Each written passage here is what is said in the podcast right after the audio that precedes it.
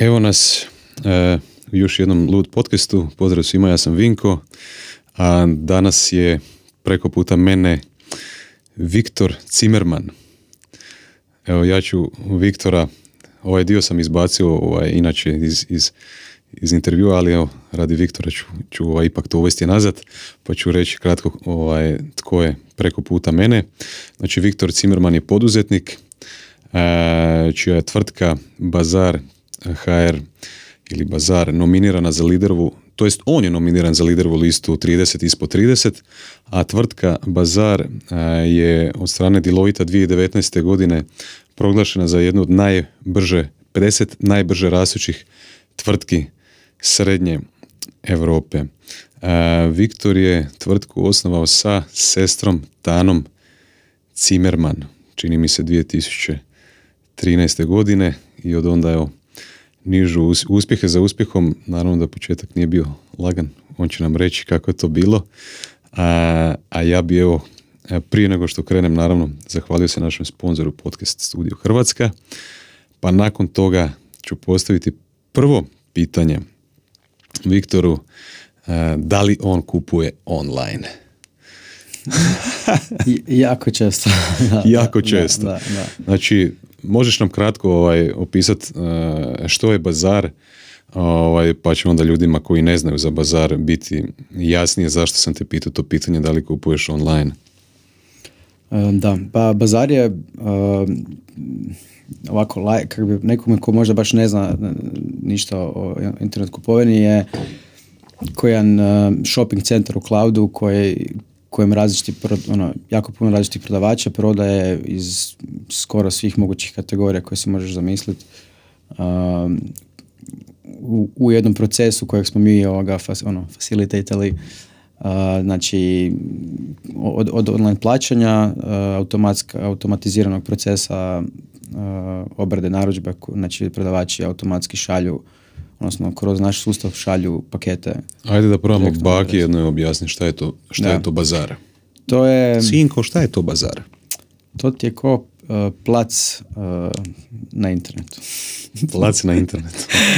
jako sam loš s ovime, da. Ja sam znači više u ovom tehničkom dijelu marketing i taj dio mi je možda malo ovoga plan B, ali, ali mislim u principu poanta je na kraju, na kraju se to sve svede da je to u biti online online dućan u kojem možeš doći i kupiti jako puno, odnosno različite, iz različitih kategorija proizvode.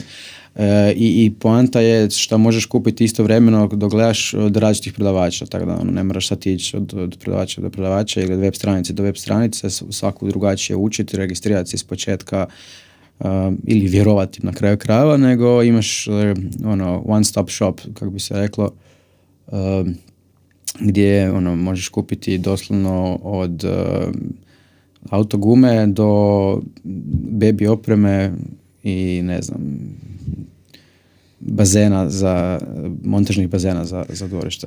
Evo ti recimo, meni, meni je zanimljivo, nadam se da će biti publici, uh, mislim da je sama ta psihologija kupovine online uh, dosta fascinantna.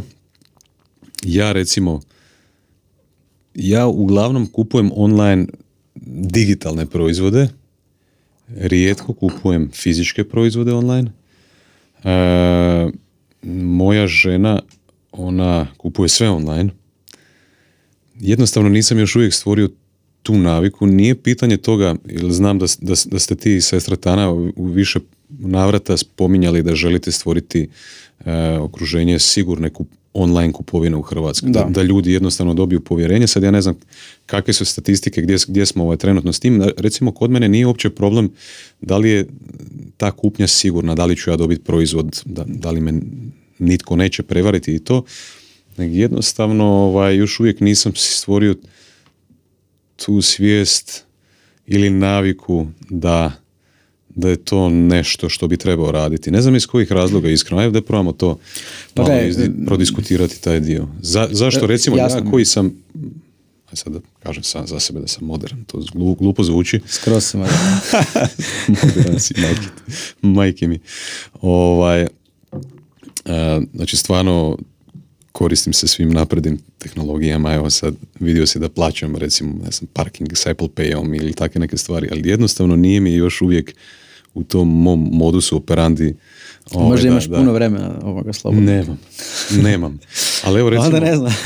pa, uh, žena ona kupuje od odjeće, od obuće, od hrane, ona je recimo već, čini mi se, ne znam, otkad je konzum klik krenio sa radom, ona, ona, ona naručuje. Nama svaki tjedan stižu ljudi iz konzum klika i ostavljaju nam kutije hrane. A zato što je vrlo, vrlo izgleda ovaj efikasno da, i jednostavno i ne znam zašto to ljudi ne rade više. A mislim, gle, rade jako puno, jako puno je naraslo online, ovoga, ono, e-commerce općenito jako puno raste sam po sebi i ljudi jednostavno, mislim, otvaraju se i sve više više, mislim, korona je to još onako, baš, preko noći je u biti ono kad je krenula korona preko noći je jako puno firmi i, i ono jako puno brendova shvatilo da moraju ono, uložiti u internet u kupovinu i općenito krenuti u tom smjeru. Mislim, do tada je bilo puno teže, neki, ono, neki su uvijek to držali kao, nekakvu, kao neki alternativni kanal. A sada su u biti, mislim da su sad ovoga, da je sad svima jasno da je to postoji primarni kanal prodaje. To nije nekakva alternativa. Da pače, to je biti puno pametniji način ono, kanal Misliš da je postao primarni kanal prodaje? Za puno stvari mislim da da. Mislim da je postao, uh, za, ako ništa drugo, mislim da se puno brendova i puno, pogotovo svjetskih korporacija, korporacija opredijelio da će, da će im internet biti glavni i, i baš primarni ovoga, uh, kanal prodaje i to zbog toga što jednostavno ima toliko benefita da je, da je ne, nemoguće. I onda druga stvar je što ono, kad, se, kad se korporacije velike odluče i, i usmjeriti ono, i strategiju i, i cijelo poslovanje u tom smjeru, onda jednostavno i svi ostali, ovi manji isto ga, prati taj trend i to ide u tom smjeru. Jel znaš neke statistike možda koliko ljudi, recimo vi ste, vi ste fokusirani trenutno na naše tržište, je li tako? E, trenutno smo u Hrvatskoj i u Srbiji. U Hrvatskoj i u Srbiji, ok. I kad bi usporedio recimo Hrvatsku i Srbiju, ili evo kad bi pričali trenutno samo u Hrvatskoj, koliko ljudi recimo kupuje online? A tu ti nemam, nemam ti baš statistike, tako da ne volim sad baciti neke brojeve, ovak, nema tu nekih statistika za usporediti, jer u, često kad se priča u medijima o, o e-commerce uh, i koliko se troši na e-commerce, tu obično ulaze i svi, svi, sve što ide preko kartica online, što je biti kriv podatak. Mm. Jer ne, ne, ja ne smatram, barem ja ne smatram e-commerceom, barem ne u istoj kategoriji to što sad ti, ne znam, bukiraš na booking.com ili na, ne znam, Airbnb ili nešto, ili kupiš uh, avionske karte, to je to, to često stavlja u isti, isti koš, ali mislim da nije, nije ovoga... Znači nije isto kupiti uslugu ili nekakav digitalni mislim, proizvod. Da, mislim, pa mislim, ka, ovisi šta želiš, ovisi šta želiš postići. Da li postoje usluge na vašoj platformi ili da li postoje nekakvi digitalni proizvodi ili su samo fizički proizvodi? Ne, trenutno, trenutno smo još uvijek samo na fizičkim proizvodima, ali ono, to je jedna od opcija, jedna, jedna od stvari, u smjerova gdje bi se još mogli širiti. Hmm. Svakako, da. A, hajde onda nam ispričaj nam, molim te, kako je onda došlo do, evo, ok, sad ovdje, ovdje kad, kad napišeš bazar HR, naravno da, da ti iskače na prvim stranicama Google kako je Deloitte 2019. uvrstio vas u 50 najbrže rastućih, ali to je tech kompanija, ali tako? I onda je tu uvijek ta dilema da li ste vi tech ili, ili ste da. retail, što god. Mislim, nama je, e, na, nama je u biti sve jedno. sve jedno. Ako si 50 najbržih. Da. Pa ne, mislim, naravno da... da kako, kako dođeš uopće do, do, do, te pozicije? Čak mi se čini, tvoju sestru sam slušao u jednom intervjuu ovaj, Tanu, kak je rekla da što se tiče, ovo je srednja Europa, ali kad se gleda na razini IMIE, uh, Europe, Europe, Middle East and mm Africa, da ste bili 39. Mm-hmm. 39. Da. najbrže rastuće, to je baš fascinantan. A mislim dogodilo podatak. se to da smo, mislim mi smo cijelu, cijelu našu ono, um, kako smo osnovali firmu i krenuli smo prvo kao, znači to je nekakav sad onda možda neki kratki uvod. Znači mi smo prvo otvorili uh, firmu i krenuli raditi, uh, prvi, prvi bazar je bio oglasnik. I, um, Šta znači oglasnik uopće? Koja je razlika između oglasnika i znači, e-commerce? oglasnik je ono, uh, uh, consumer to consumer, znači Aha, okej. u principu. Kuže. S time da smo mi onda taj oglasnik još imali nekretnine gdje su imao agencije za nekretnine. Ali Znači u principu... nije bio B2, B2C, jel tako? Da, i u principu to, je, to samo C2C znači da... maltene. To samo znači da u biti imaš uh, uh, neko je objavio nekakvi oglas, imaš nekakvi nekakvu, nekakvu cijenu, nekakvu sliku, nekakav opis i imaš broj telefona od prodavača. Kasnije sve na, na vama, nema nikakve nekakvog osiguranja tu, mislim ne možemo mi tu fas- ništa, ono, to je, to je čisto oglasna ploča u biti, samo je ono, u nekom uređena, ima neke kategorije, filtere, pretragu i tako dalje. Dok je, mislim, ovo danas što imamo je u biti poanta da ti imaš košaricu u kojoj dodaješ proizvode, plaćaš odmah online, hoćeš karticom, možeš, ne znam, a, čak prijemo i kriptovalute preko, preko ovoga elektrokojna. Tako da ono imamo... plaćaju kriptovalutama uopće?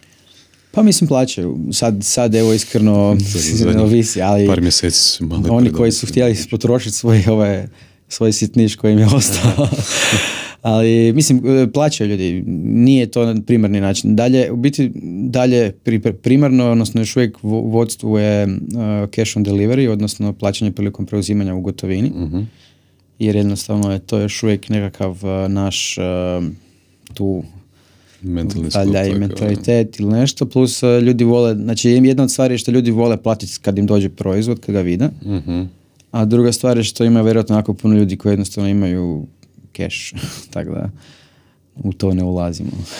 Hajde da onda pričamo o tome zapravo, znači spomenuo sam tih 50, e, top 50 najbrže rastućih kompanija po Deloitu. E, kada je to sve krenilo, kako je to sve krenilo, e, čija je bila ideja tvoja ili sestrina, Ja nemam mi sad to, te teške teme. koji je tvoj bio zadatak na početku, koji je bio njen zadatak na početku. Za nekoga ko je, ono, ko ima nekakvu ideju ili možda i nema ideju, ali ima ambiciju biti poduzetnik, što je danas jako popularno, svi bi danas htjeli biti poduzetnici ili barem u mom balonu. No. Ovaj, Mi smo to Kako- krenuli ono kako bef- before it was krenuti- cool. šta, kako si rekao? Kažem, mi smo to krenuli raditi ono before it was cool, Before it was cool, da. na neki način. Ajde da. daj mi recite, čak ono, uh, idea phase, pa onda prvi koraci u, kroz neke highlighte, ono, neke kratke crtice. Ali daj ono ljudima mesa da, da, da bi ljudi us- uspjeli Da, nekako da. te tvoje riječi ono, Pa, e, prihvatiti možda i primijeniti u životu još što je nekako mi najbitnije. Da. Da, mislim, e, nije to bilo ništa, e, ništa e, ovoga previše Romantično. romantično ili, ili pre, ono, pres- prestižno, ali krenulo je biti nekako još, ne znam, da 2012. sa nekakvom idejom o tome da, da kao radimo nekako, da radimo nekakav web, da, da krenemo u nekakvom smjeru. Um, ja sam tu imao, imao sam miks ideja, ono, hoćemo ići ono ko neki hrvatski eBay ili ćemo, hoćemo samo napadati ono njuškalo tadašnje i biti ono oglasnik što je puno jednostavnije za startat jer ne, imaš puno manji tim ljudi, treba raditi sve jer ono imaš u biti um, web, dić i nekakav marketing i možda neki customer support lagano i to je to. Um, bilo je tu onda još drugih ideja, hoćemo, tad su bile ono, grupni popusti, one ono, grupne kupovine, tako dalje. Jednom trenutku sam odlučio jednostavno uh, da bi nešto tako htio raditi još, kažem, ne, 2012. Sestra tada radila u jednoj korporaciji velikoj, bilo je malo dosta tog, tog života i nekako smo se slučajno onak rekli, ma znaš šta, ajmo to raditi, ja sam imao taj neki tehnički background, ona je znala nešto, mislim, ona je onak bila u prodaji, u, u ono, općenito imala je nekog možda više iskustva za ove biznis strane. Ja sam tad bio još na fakultetu i onda sam na tre, bio treća godina faksa, Sestra je starija, da, šest godina. I ono, mislim, e, nekak smo se mi ono kao, ajmo to, hoćemo, pa ajde, zašto ne? I, I nismo puno razmišljali, iskreno. Koliko ste imali često- godina kad ste krenuli? E, šta sam ja imao, 22, da, ili sam imao, da, 22 sam imao, a Tana 28, Tako nešto, da, da. Da, tako da smo ovoga, bili smo realno klinci, mislim, i, i, i, i krenuli smo to jako naivno. Um, mislim, iz današnje ili već i prije pet godina smo, smo kad smo gledali na te prve početke, to bilo ono, jako biti ono, smiješno na neki način i ono, vesel, mislim, rado se sjetimo tih nekih grešaka. Um, sve je nekako, bisi, ozbiljnosti, ono, ozbiljno je krenulo od 2013. kad smo to rekli, kad je ona biti prešla, ono, prestala raditi u toj korporaciji i onda smo rekli ajmo sad to, otvorili smo firmu, uzeli ured, uzeli, uzeli ovoga, kompjuter, ne znam šta nam je već trebalo, internet, ovo, ono, mi imamo... investiciju ono, i to je to. Da, e, početnu investiciju smo u biti, ono, mislim, pažljivo smo trošili svoje novce, iskreno, i, mi, i nekako smo, ono, nadali smo se, naravno, uvijek se nadaš da će biti sve idealno, naravno nikad nije, nije to sve skupa išlo tako idealno, tada smo ti onda nekako, i tu je bilo još drugih ono izazova, mislim to je bila godina kad je Hrvatska ušla u, mislim, ne, biti ne, pardon, koje godine ušla? Moguće, 2013. čini mi se da je, da. Čini mi se da je to čak, je, a uglavnom, ali panta nije bi čak ni toga, to nas nije toliko diralo, nego su uveli fiskalizaciju za online isto, tako da smo mi taman izašli s tom stranicom koju smo napravili um, jako onako, mislim iz današnje perspektive tehnički to je bilo ono spješno. Totalno, totalno onakam, a ono, kak, išli smo varijantom, ono, nećemo napraviti možda ono, najbolji proizvod, napravit ćemo ono da, da radi. I, Čekaj, i... je, je, moguće, je moguće uopće takav proizvod, ja kada razmišljam danas ovaj, o nekakvim e-commerce platformama, čini mi se da ljudi uglavnom razmišljaju o tome kao nekako možda startupu pa traže nekakve, nekakav funding, ono, traže investitore, traže novce. Vi ste to maltane bootstrapali, Da, mi smo, mi smo bootstrapali biti cijelu priču, da. I to je ono, mislim, zato kažem, ono, mi smo dosta školski pristupili ono, nekako tome. U početku smo imali, kažem, neku našu vlastitu investiciju koju smo ubacili, to je bilo za, u, tom svijetu, u poslovnom svijetu. Ali to, nisu bili milioni ne, ne, ne. dolara, kuna, eura. Blizu, ni blizu, ne. To je bila ona varijanta, ono, utočiš u firmu za mjesec dana da platimo režije i stvari koje idu i eventualno smo tu i tamo nešto ovako, smo imali nekakve ono, investicije u marketing što smo ono plaćali nešto malo Facebook e, ili Google reklama. Koliko vam je trajalo vremena recimo od tog početnog nekakvog rada do, do kad ste krenuli stvarati prve nekakve prihode? Ono? Pa to je znači, krenuli smo znači kao oglasnik 2013. i čim smo to izbacili smo ono, tu neku prvu nultu verziju stranice koja je funkcionirala onako skroz ok nije, ono, nije, nije, nismo uopće imali na toj platformi prvoj koja mislim teško uopće izvati platformom, to je bilo jako u pozadini smiješno napravljeno. Tu smo imali uh, problem je odmah jer je krenula ta fiskalizacija, trebali smo napraviti plaćanje, tada smo ti vrlo brzo krenuli razvijati novu verziju stranice, onda smo izbacili tu drugu verziju, onda, onda je stranica zbilja krenula uh, i, i, i trafik nam je dosta do, bio dobar, imali smo jako puno, baš smo bili, čak smo bili iznenađeni koliko je to super onak bilo prihvaćeno, koliko je ljudi tu bilo koji su, koji su to počeli koristiti. I onda nekakva prva stvar je bila da smo, kad smo krenuli raditi nekretnine, onda smo s nekretninama ubili, tu smo imali, nakon jednog godina dana smo izbilja imali, ne znam, 40.000 nekretnina, što je tad bilo onak jako dobro za nikakvu investiciju i za ono, nas par klinaca što smo se sjetili raditi neki oglasnik. A s druge strane konkurencija nam je tad bio Njuškalo, koji ono je bio, uh, mislim, i danas je on ogroman igrač, ali no, tada naspram nas to bilo kao da se boriš sad ne znam s kim. Ovoga. Tako da, uh, taj cijeli dio ta prva faza oglasnika je bila više tu nekakav playground gdje smo mi učili malo, gdje smo, mi, gdje smo učili tehnički kako napraviti sajt i šta nas, ono, ja sam tu puno naučio, ja sam biti, ja nisam programer, nisam, nisam inženjer, nemam nijakav, ono, A ti si taj koji je prvi zapravo krenio programirati, ili tako? Uh, da, ja i, i, i, kolega koji e, je danas isto, među vremenu je radio u Nizozemskoj nešto, sad se baš i vratio, ovoga, i radi isto sad s nama na, na projektu opet jedan kolega koji, koji isto, mislim, mi smo bili, bili prilike na istoj razini znanja, na, jako početnički, ali smo znali otprilike kako će to, kako to treba, šta, ono, da to radi. Sklepali smo to. Kasnije, kažem, smo onda imali pomoć, još jednu drugu, vanjsku pomoć, pa smo malo to, ono, vrtili, vrtili, vrtili, poanta tu je bilo jako puno tih sinhronizacija, htjeli smo da, da, da to ima što više oglasa, imali smo jako puno tu stvari koje, koje trebalo napraviti, plus da stranica ne bude spora, da bude dobra, da imamo neke feature nove, bla bla. I onda smo ti, ali u biti još na relativnom, relativnom početku, tom 2013. smo mi već išli sa tom, e, sa, uh, išli smo na startup vikend u Dubrovnik i tamo smo u biti uh, pičali i na kraju i osvojili nagradu prvo mjesto za tu ideju da u biti napravimo ko nekakav, da taj oglasnik pretvorimo u, u odnosno ko neki hibrid da, da, i da uvedemo tu opciju sigurne kupovine od provjerenih prodavača. To nekakav bio koncept. Jer tada je, da danas to malo drugačije sad, ali tada je to bilo jako važno. Mi smo zbilja onako morali ljudima, ljude uvjeravati da je to sve sigurno, da je sve ok, da smo mi tvrtka sa OIB-om, sa ono, imenom i prezimenom i da, da, je, da, da je to da, da je to nešto što se ne moraju brinuti. I, i kad kako smo osvojili tu nagradu i to, onda smo mi krenuli razvijati to u tom smjeru, samo smo, samo smo onda uh, 2014. ili 2015. više se iskreno ne sjećam, smo onda lončali to kao dio oglasnika našeg, gdje su određeni prodavači na tom oglasniku imali tu mogućnost sigurne kupovine.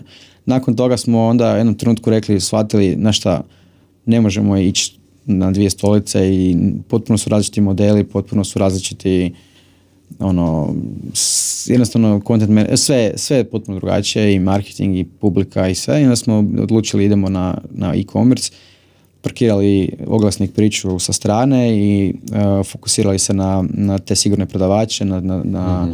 i tu u biti smo krenuli raditi ono, od malih prodavača imali smo, radili smo s malim ono, firmama ili malim ono, prodavačima koji bi ono, bili one man show praktički do toga da smo vrlo brzo u startu već počeli razgovarati sa, ono, i sa distributerima, sa ozbiljnim malo igračima jer su jer je bila potreba je bila jednostavno posvuda da se krene, da se taj e-commerce zbilja napravi neki ozbiljan posao. Tada nije bilo baš jakih igrača, bilo je jakih igrača u smislu nekih web shopova, ali su oni bili jako niš, nišni. Većinom je to bila nekakva tehnika ili Većinom je bila biti tehnika i one... Da li bi rekao danas da, da, da ste vi njuškali u istoj, u istoj niši, u istoj kategoriji? Da li je njuškalo i dalje po meni oglasnik i dalje? Ne, on, njuškalo je oglasnik, da, oni su, oni su, to je, oni, oni su tu i oni su tu najjači. I Fizička oni, osoba prema fizičkoj osobi. Da, tako. u principu da, osim agencije za nekretnine i ova auto kuće što imaju svoje kao trgovine. Zapravo ja recimo kad, kad, kad tražim nekretnine za, za, za kupiti, uglavnom koristim njuškalo, da. A da, mislim. Oni, ono... To je moguće i na bazaru isto. E, u principu ne, znači mislim imamo mi imamo neki ostatak e, još iz tog vremena oglasnika, ali u principu nama nije fokus to, nama je fokus e, baš proizvodi. Da li možemo danas recimo kupiti nešto iz konzuma na putem bazara? Iz konzuma ne, ali imamo supermarket ko vlasti brand supermarket koji gdje možeš kupiti praktički sve iz dućana što si možeš zamisliti osim e, svježi, svježih proizvoda. Recimo mi ne radimo... Ono lagano kvarljivih, da. Ne radimo kvarljivu robu i ne radimo ovoga sa svježim, ono, sa voćem, povrćem i, mm i tako dalje. Ovdje si bio je članak e, iz netokracije e, naslov je bio Bazar HR je bizarno drugačija društvena mreža i oglasnik u jednom. Da, da, to je znači, jako stari članak. Da, da, da, da, da. Znači, promijenio se očito ovaj dio oglasnik, a da li se promijenio ovaj dio koji, koji spominje da je bazar društvena mreža? Pa je na neki način, zato što je. to je bio jedan od koncepata koji smo pokušavali i isprobavali u početku i koji je biti bio dobar, ali imao više smisla za oglasnik. Znači, bila ideja da ti ako si na oglasniku, imaš dosta ljudi koji recimo prodaju, baš se bave svojim nekim, ili prodaju svoje proizvode ili kupuju pa prodaju, znači ima puno ljudi koji rade od antikviteta do ono, robe, do ne znam, nekakvih ono, kolekcija razno raznih sakupljača. I onda smo imali išli na to da, da bi biti ti korisnici trebali imati svoje profile, da bi trebali ljudi ih moći, da bi se trebali dopisivati preko poruka unutar platforme, tako da smo imali svoj messenger sustav unutar aplikacije koji smo prije, koji prije ima puno više smisla i općenito smo htjeli da um, da, da nekako um, da postoji određeni kontent koji korisnici platforme još kreiraju, su kreiraju koje, koji će ti dati kao drugom, kao recimo tebi kao korisniku, kad bi gledao nekog prodavača, da bi možeš provjeriti ono, da bi možeš vidjeti od kada on postoji, mm koliko on već ljudi je kontaktirao, možda recimo mm možeš vidjeti komentare na njegove proizvode. Išli smo na tu neku na neki način ono nešto, mislim, tad, tad još, to su bili ono početci i Facebook tih mm. grupa i to se tako da ono, tu je bilo svakih pokušaja, ali to je sve bilo, kažem, to je sve bilo do jednog trenutka dok nismo rekli ono, moramo se odlučiti za to ili idemo na web shop ovoga, i raditi sa brendovima, sa korporacijama, sa malim mm, OPG-ovima, ali ono dovoljno ozbiljnima koji to može raditi ono, na nekoj razini. Ja smo rekli idemo, raditi, idemo rađe raditi ozbiljno, jer ono, jednostavno moraš nekom trenutku odabrati put. Tako da, ono. E, ne znam da li si nam odgovorio nakon koliko vremena je Bazar počeo stvarati prve prihode? Pa, otkad, mislim- Otkad, je, otkad ste krenili raditi? A, mislim, znači, na prvi- početku ste bili ti, sestra, i bi, E, bilo još, još dvoje zaposlenika. Znači, još dvoje da, zaposlenika. Da, da. Ali, em, e, Se sjećate to? Ja recimo, da sam ja pokrenio tako nešto, ja pretpostavljam da bi mi ostalo u pamćenju, pretpostavljam da bi. pa sad se Kad ne sjećam neki- točno koji je bio kad neka mjesec. prva prodaja. A ne, prva prodaja, dogodila. prva prodaja, to ti je bilo super. Što se tiče, mislim, kad smo mi launchali taj web shop, uh, to ti je bio petak, koji, koji- on je bio u nekoj testnoj fazi, samo smo mi, samo par ljudi testari i neki prodavači, mi smo malo to igrali se, testirali jedno mjesec dana. Ali kad smo onda vidjeli kao, aj, to bi to trebalo biti ok, uh, onda smo uh, jedno, jedan petak na večer to objavili. Uh, i mislim već smo imali mi trafika na stranici od prije zbog tog oglasnika i zato je to bilo dobro jer smo mi jedno vrijeme imali nismo počeli od totalne nule sa web shopom, nego smo imali ljudi koji su dolazili na stranicu i onda su mogli vidjeti, no, no, jednostavno imali smo ljude na sajtu.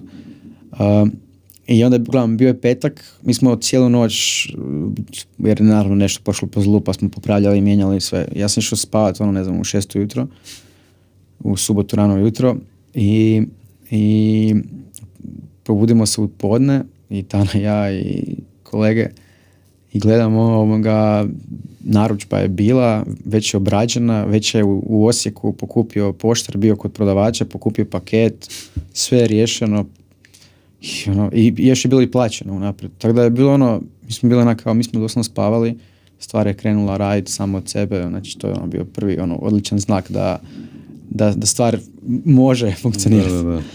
A to je bio kao nekakav prvi, ovaj, a, sjećam se i prvog oglasa na tom oglasniku 2013. Mi smo, ono, nismo praktički, mi smo mislili da samo mi znamo za tu adresu, mislim, Bazar HR nije postoje prije, jednostavno, niko nije znao za tu stranicu.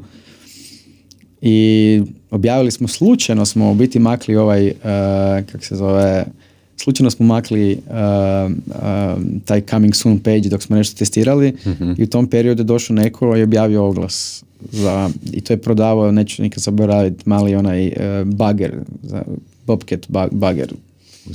Kud to, zašto, kak je došlo do sajta, niko nikad nije znao. Mislim, je, imam screenshot negdje, možda imam moj broj telefona, možemo čovjeka možda nazvati jednom, ali da, ono, to je bio prvi oglas uh, to, a ovo je bila prva prodaja, je bila je nekakva sef knjiga, nekakvi originalni poklon, ono, nekakva, ono, totalno, da. Ali to su bili kao, znači, da su ti prvi. A sad da je, da je kao posao, kao posao krenuo raditi i da smo, da smo mi ono mogli reći da, da, da, da je ono, da, da postoji nekakva ono ekonomska računica, to je bilo negdje, ja mislim, 16. 17. tek, ono, smo... Ajde, ajde da za neke ambiciozne ljude koji imaju ovaj, želju biti poduzetnici, da im probamo dočarati.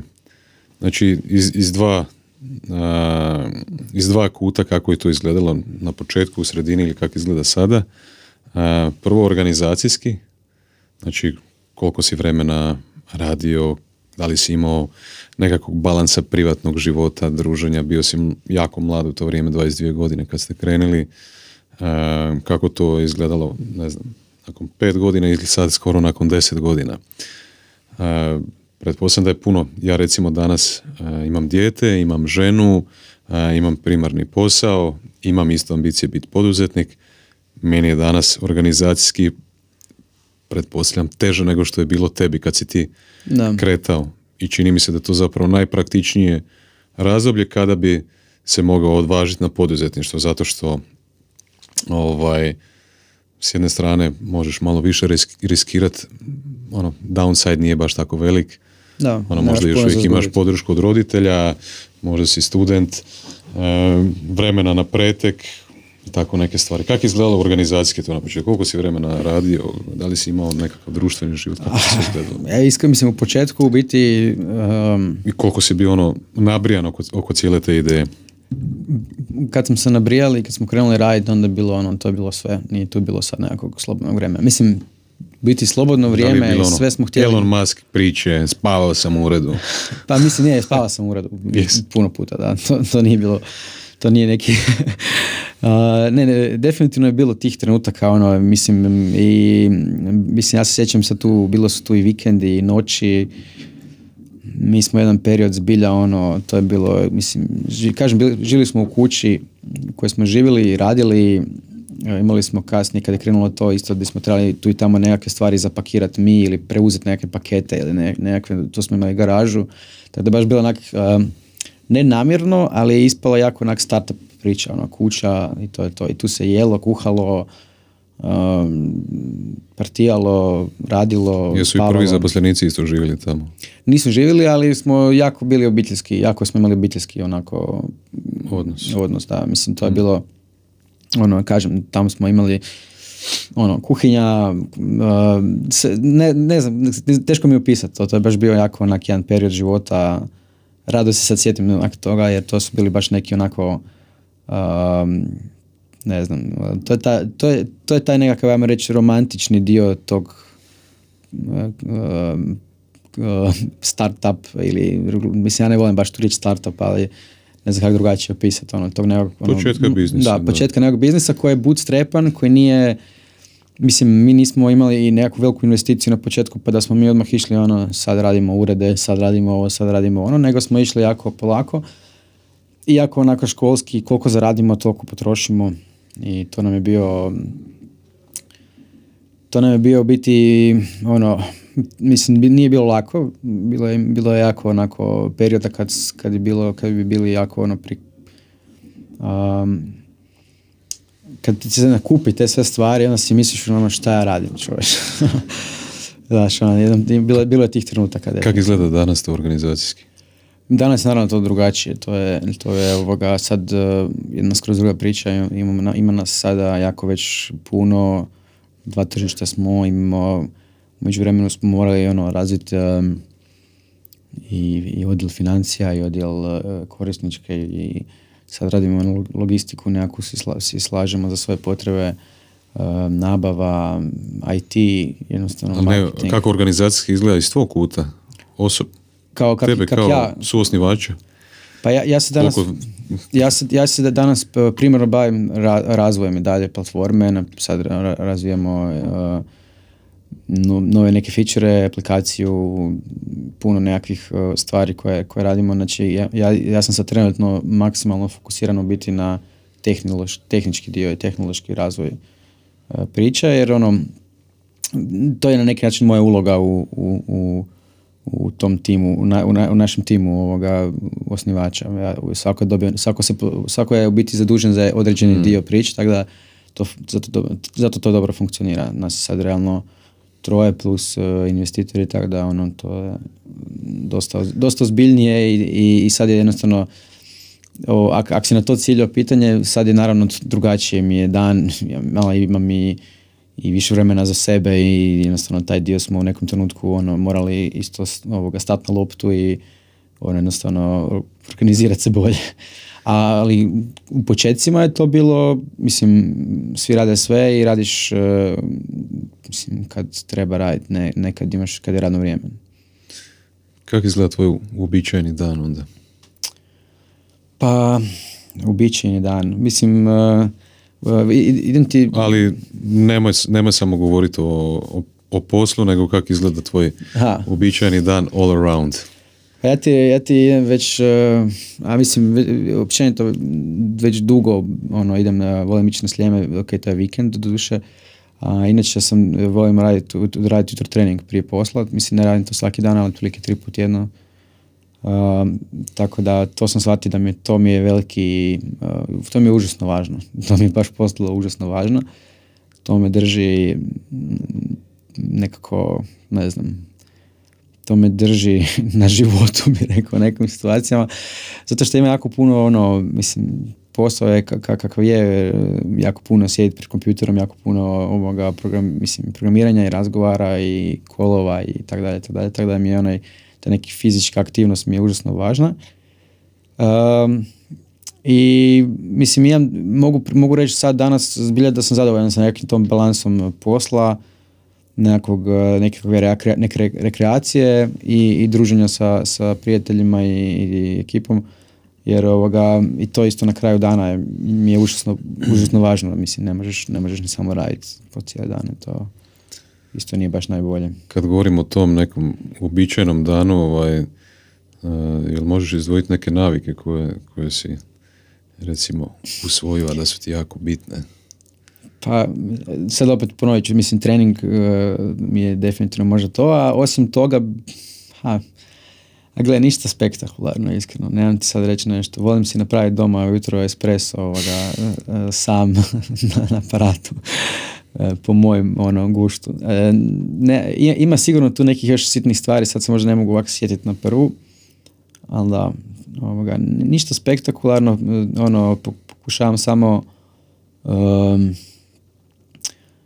pokušavam kažem samo ne izgorit, nego ono držati se, držat se nekakvih ono zadataka koje imam sada, držati se nekakvog ono uh, tog uh, reći zdravog života. Recimo skužio sam da to sam još davno skužio, kad smo počeli raditi, recimo smo jeli ono svaki dan iz dostave nekakve ono pohane bečke i čevape i naš ono tešku hranu, recimo to sam sad shvatio da mi to ono nije, ono, moram, morao sam promijeniti nešto i ono, sad sam, da sam i tu hranu nekako ovoga ubacio, ono, mislim sad tu isto testiram, učim se stalno nešto, gledam, mijenjam šta mi je bolje, šta mi, ono, pokušavam skući šta mi paše.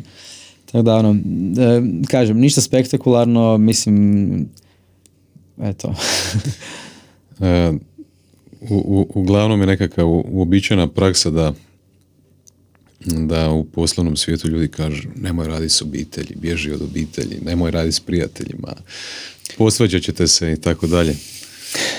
Ti sa sestrom radiš već skoro deset godina. Da. Kako izgleda taj dio pa gle, posla i taj odnos?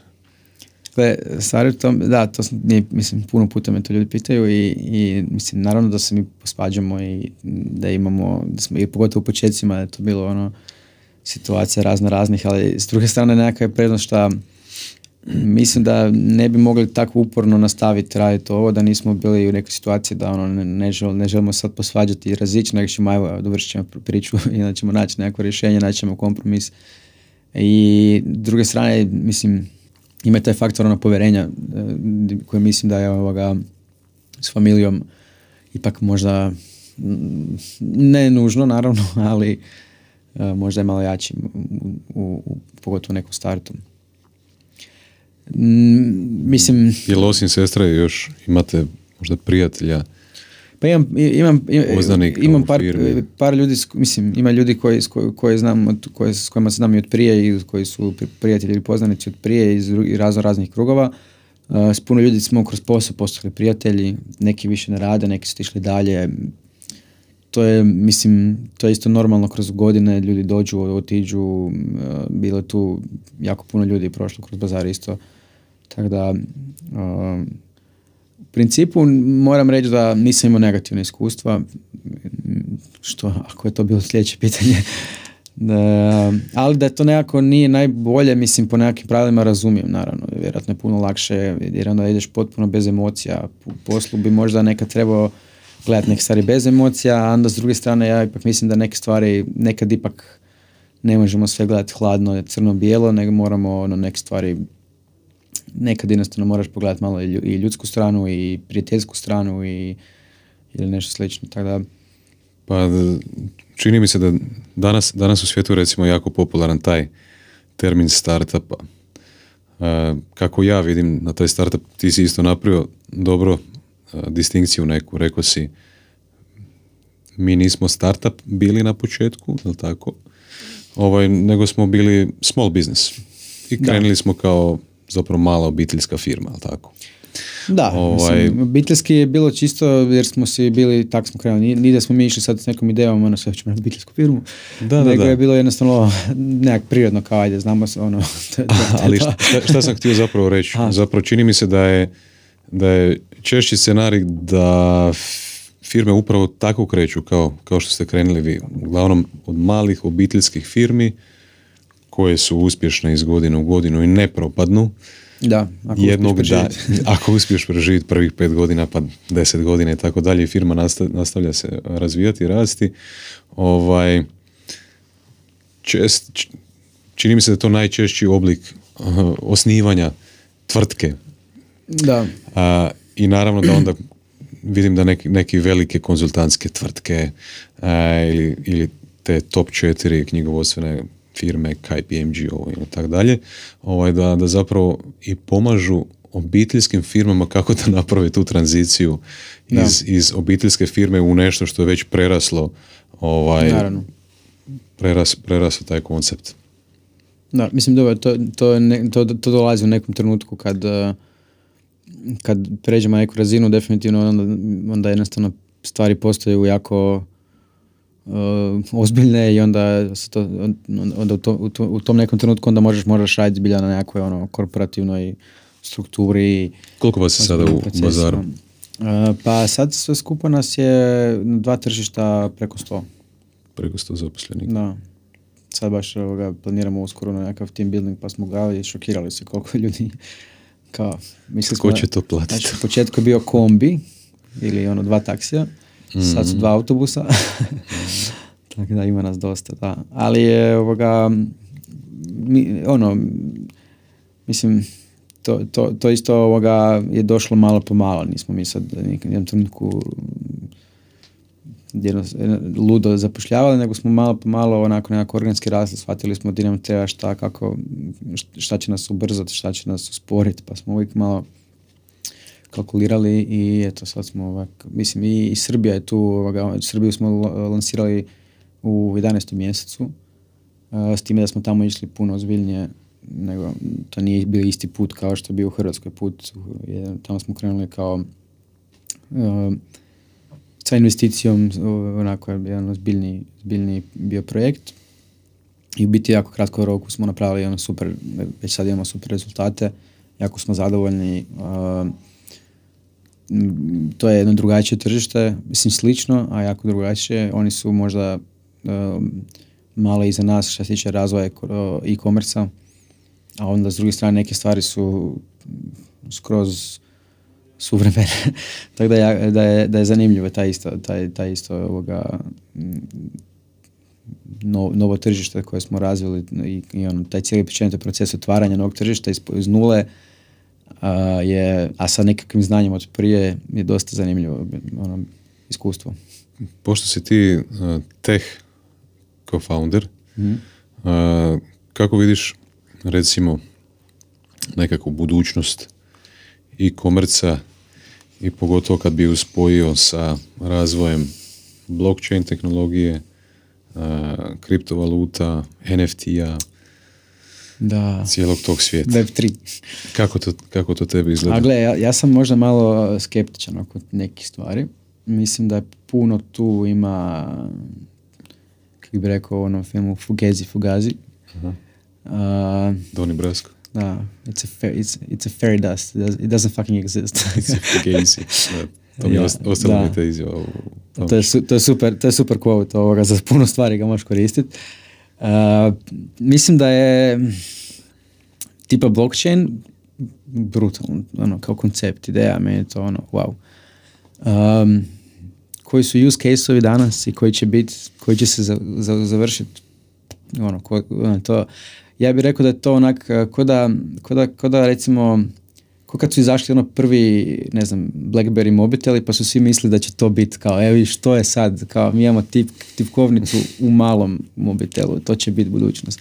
Kako bih rekao, to je sve sad još rane faze, ja mislim, toga i ovaj, i ovaj pad, uh, mislim što se tiče kriptovaluta, to ovaj pad um, vrijednosti, to isto, mislim, totalno nepredvidivo, ko zna. Ono, tu mi je pretenciozno bi bilo bilo šta onak prognozirati ili reći, ali kažem, kao tehnologija, kao tehnologija, blockchain, to mislim da je nešto što će se svakako mislim, razvije dalje i, i um, vjerujem da bi moglo naći uh, u nekoj vrsti e-commerce baš isto bi moglo naći nekakav use case, ali onda to opet ovisi o interesima, kako će se biti interesi, jer, jer, jer e-commerce je u biti, mislim, i ovo, to, to je možda opet povezano s onim pitanjem jesmo tech company ili retail company.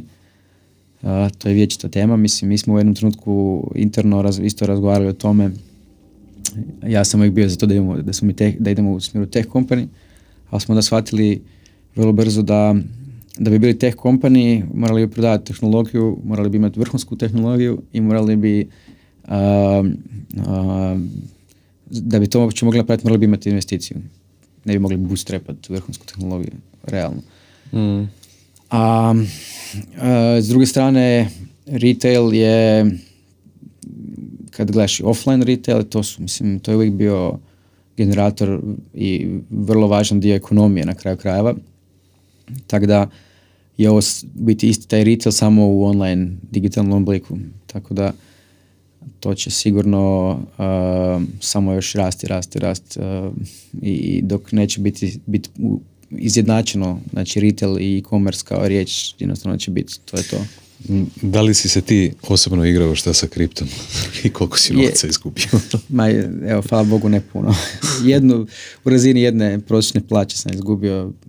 Mogu, ono, mogu, mogu reći da sam bio Gle, ima sam, ima, sam, ima sam u biti puno puta sam razmišljao o, o ulaganju u tome, pa smo razmišljali o ovome još tipa ne znam 16. 17.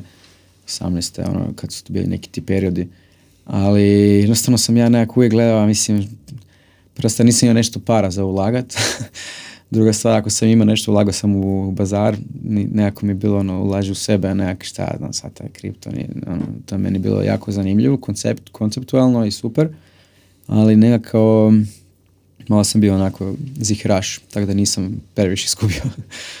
mm. E, kad smo pričali o, o tebi, o tvom nekakvom uobičajenom danu i navikama i to, da li možda imaš nekakav, da li, da li ti je bitna navika recimo čitanja? Nažalost, jako malo čitam.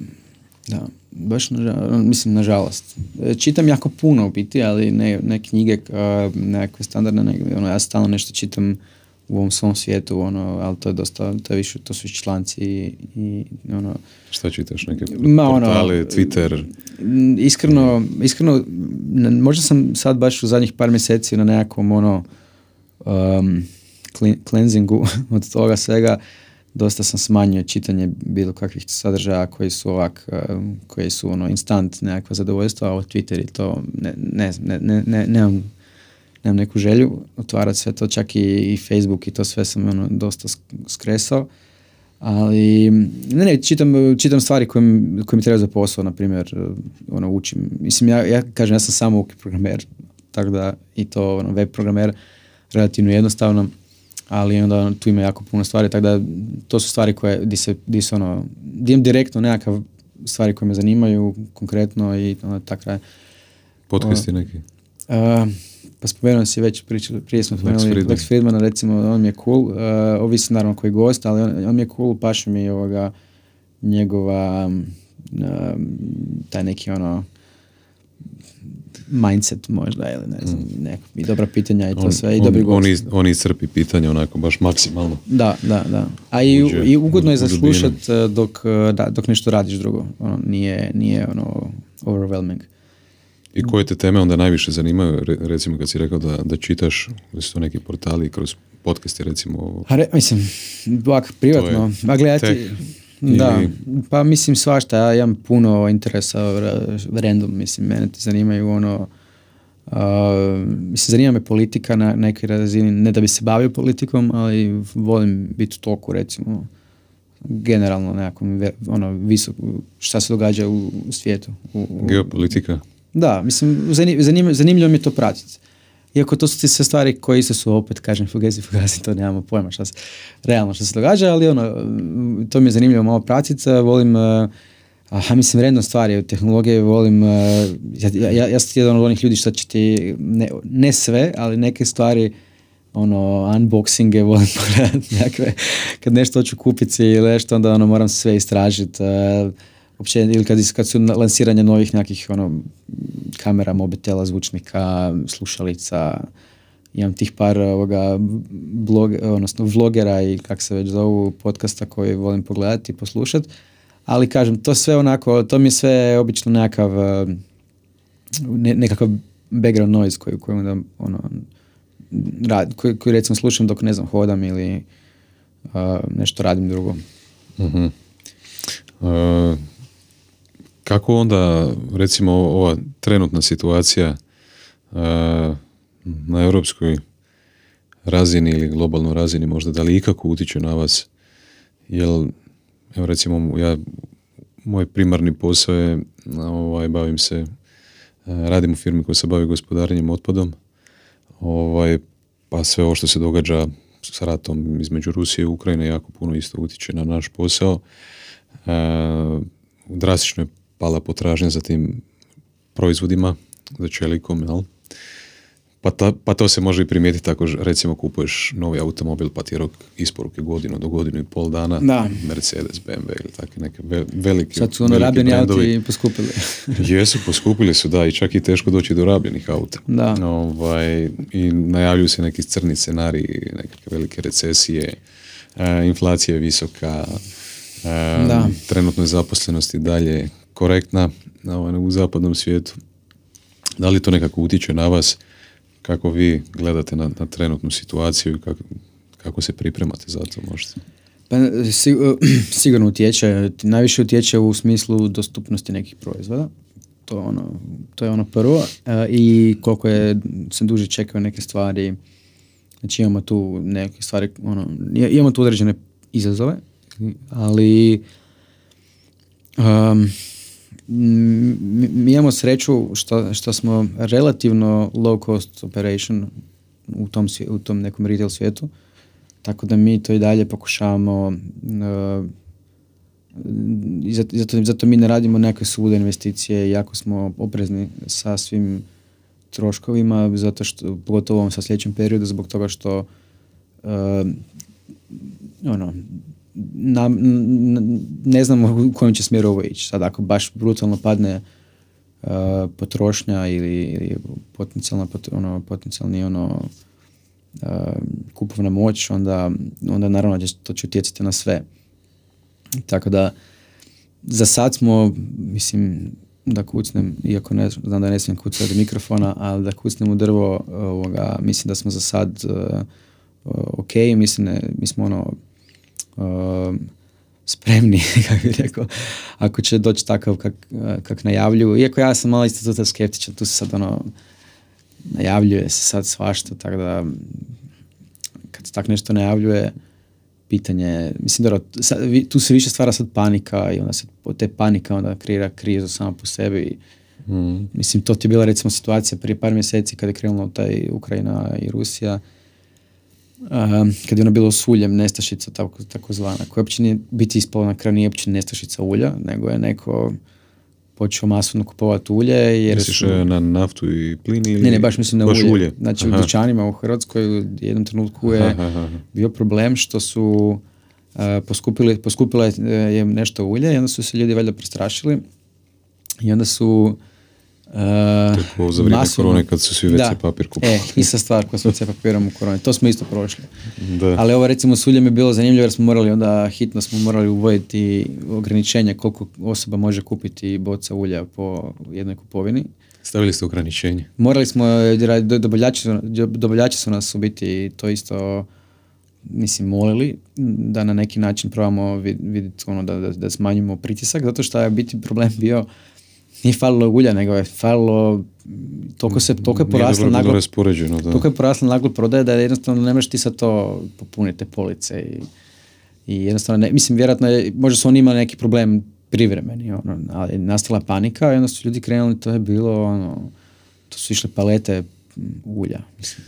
Znači u ovom trenutku više misliš da je pitanje uh, hajpa i medijskog stvaranja pretjerane panike u odnosu na, na, na realnu, realne poremećaje na tržištu. Recimo još uvijek Da, mislim donekle da. ne razmišljate Sigurno da ima ozbiljnih problema svjetskih i mislim lanaca i mislim trenutno kad gledaš ono potencijalno je totalni shit show ovoga koji se sprema ili koji se već sad događa biti. Ali s druge strane mislim puno toga u biti funkcionira i ok, ali se voli to malo onako, svi vole malo da je, da je panika, da je nekakva kriza, da, Da. tako da to ima sigurno efekta. ne znam zašto, ljudska priroda nam je taka da, da nekako ovaj, više, Da. više, više smo fokusirani na negativne vijesti ne- nego na pozitivne, ali evo, to je tako Da, kako da. je. Sad, recimo, ovo mi je bila uvertira u ne, nekakva sljedeća pitanja kao sad, postoji jako puno e, stvari u poslovnom svijetu i općenito naravno i u privatnom dijelu života ovaj, na koje ne možemo utjecati na neke stvari u, u okolini našoj, jel? kao što je sad ovaj rat, kao što je korona, kao što je situacija na, na ekonomska situacija trenutno u svijetu, u Europi ili u Hrvatskoj. E, pa nekako pitanje onda kako se ti recimo nosiš, jer čini mi se da ljudi koji su za, zaposleni rade te klasične poslove, u Americi se kaže 9 do 5, možda je kod nas više od ne znam, 7 do 3, 8 do 4, ne znam kako, kako, kako ko, u kojoj industriji, ovaj, kako se ti nosiš sa tom neizvjesnošću u poduzetništvu ili sa tim nekim stvarima iz okoline na koje ne možeš utjecati? Da li i dalje osjećaš ili čini mi se sada neku osobu koja radi 9 to 5 da ju ubaciš u svijet poduzetništva, ono, znaš, bilo bi tu jako puno nekakvog straha, ovaj, Da. nekog osjećaja nesigurnosti, izlaska iz zone komfora. Kako Da. se ti nosiš s tim? Pa gle, e, I koliko imaš osjećaj uopće da ti utječeš na nešto, a, znaš, Pa baš to, to je ključno, znači u biti stvar, nekako prvo raz, pokušavam razdvojiti stvari na koje mogu utjecati, a koje ne mogu utjecati. Znači ako mogu utjecati, onda neću moći vjerojatno spavati dok se ne riješim neki problem, ali ako ne mogu utjecati, onda sam se jednostavno naučio ne razmišljati. Može zvuči jako jednostavno, ali nije lako, vjerojatno dođe do toga, ali jednostavno ne, ne, mislim, konkretno sad u ovoj situaciji, mislim, šta, uh, sad da se aživiciram, šta ako nam, ne znam, isključe struju, padne nuklearka, mislim, evo, mislim, šta smo, ne, nikakvu produktivnost nemamo od toga, mislim, ho- hoću reći, nije produktivno, mm, jedino što mogu, mislim, i ono što je možda mi daje nekakvu sigurnost, uh, sad pitanje je koliko je to, naravno, ovoga, i kako bi se ponašao da se promijene sad, da zbilja nastane nekakvi kaos totalni. Nešto što mi daje možda malo, odnosno kako ja gledam na sve, ja se cijelo vrijeme gledam da, ono, sta- napravili smo nešto ozbiljno veliko, a, sad već ono, stabilno, radim, ra- rastemo i dalje, imamo planova i sve. Ali i dalje razmišljam onako, pokušavam ne, ići kroz život i, i, i nekako skromno i nekako uh, svjestan da bilo kojem trenutku se sve te stvari mogu okrenuti i da možeš trebati raditi sve iz početka. Tako da onda, si, a s druge strane si mislim, ah, mislim, ako ne mogu utjecati na to, ako to dođe, onda ćemo razmišljati kad to dođe. Znači, nemam sad, nemam sad problem uopće sa, sa tim nekim stvarima koje su daleko negdje ili pitanje je da, da li će uopće i doći. i doći, da. Tako da ono, i na kraju dana ti se isto, svaka neka situacija koja se događa, svaku tu situaciju možeš e, isto ovisi kako ćeš se ti u to, baš u konkretnom problemu nekom snaći. Tako da nije, ne znači da svjetska kriza e, ne znači da će uvijek svima sve propasti, da će uvijek se neko u, toj krizi se neko mora nešto pojest, nešto obući, nešto ne znam, dijete, se- dijete treba pelena i duda i mislim, hoću Ja reći, znam iz prve ruke da djetetu treba pelena. djetetu treba puno toga, da. tako da, to je nema jedna od dražih kategorija. ne samo pelena. Da, tako da, em, ne znam, imam osjećaj da jednostavno bi trebalo, ako je moguće, gledati na, na te sve stvari, ono, kad dođu neki izazovi i, i, i, i bit, će, ono, bit će izazovno, ali ono, Znači ne, ne razmišljaš zapravo često o worst case scenarijima nekakvim. Pa ne, mislim, worst case scenario je uvijek tu, ali ne, nije to nešto o čem možemo puno razmišljati. Mislim, šta možemo promijeniti? Worst, worst case scenario je samo da, da smo, barem ja to gledam, da sam svjestan da u određenom trenutku postoji određena šansa, sad da li je veća ili minimalna, da će sve otići u kragu, da se tako izrazi. E, I onda, uh, mislim, ne znam, ja, ja, sam, ja sam tu našao neki određeni mir. Mislim, ak ne, ak ne mogu utjecati na to, znaš ono, možeš utjecati na neke stvari. A ove neke stvari koje nećeš moći utjecat ili ako se pojave, pa kad se pojave onda ćemo razmišljati. Sad unaprijed ići paničarit uh, i gledat recimo, to me naučila i, i kriza s koronom. Mislim, tamo smo prošli cijeli roller coaster ovoga, u, u dva, tri tjedna. Ono. Mislim, kad je krenula korona, mislim, to je bilo, to, se ne, to neću nikad zaboraviti, taj cijeli period, mislim, naravno, to je ono, naj, naj, naj jedan, ne znam, divlji dio cijele priče. Uh, još sam bio na nekom jednom putovanju baš prije, uh, netom prije, je krenula karantena i ono kaos u Hrvatskoj dok je to još bila nekakva, nekakva vijest iz Kine, znaš, ono, pa je bilo vijest ja, vidi, iz kinezi grade bolnice neke. Neki grade neke bolnice, znaš, sad se to na TikToku ili gdje je već to bilo, ne znam, i ono, znaš, to je bilo ne, nešto, ono, abstraktno i dobro. I onda smo, kad sam došao, kad se vratio u Hrvatsku, baš, uh, mislim da je prošlo možda koji dan. Ili smo, dok, ili uglavnom u tom periodu je onda krenuo onaj prvi nulti slučaj. I onda ti krenulo panika, onda ti je jedan dan, ja gledam statistiku, ono, pad, ono, ljudi, ljudi, ono, nema, nema ljudi online uopće. Nije da ne kupuju, nego nema. Ono, palo je broj ljudi na stranici, generalno. Um, Što mi nije logično zapravo da se desi. Ne, ali to je bilo onaj prvi, onaj prvi, prvi onaj, ono, to je onaj bio prvih par dana kad su ljudi masovno išli u shopping centre, kupovali WC papir, brašno, kvasac, okay. Konzerve i ono sve. I tu su ljudi valjda samo stali sa svim stvarima i sve što je bilo ono non-essential, što nije bila ono nekakva konzervirana hrana za atomski rat, uh, sve je bilo u biti vjerojatno puno manje, uh, puno bila manja potražnja.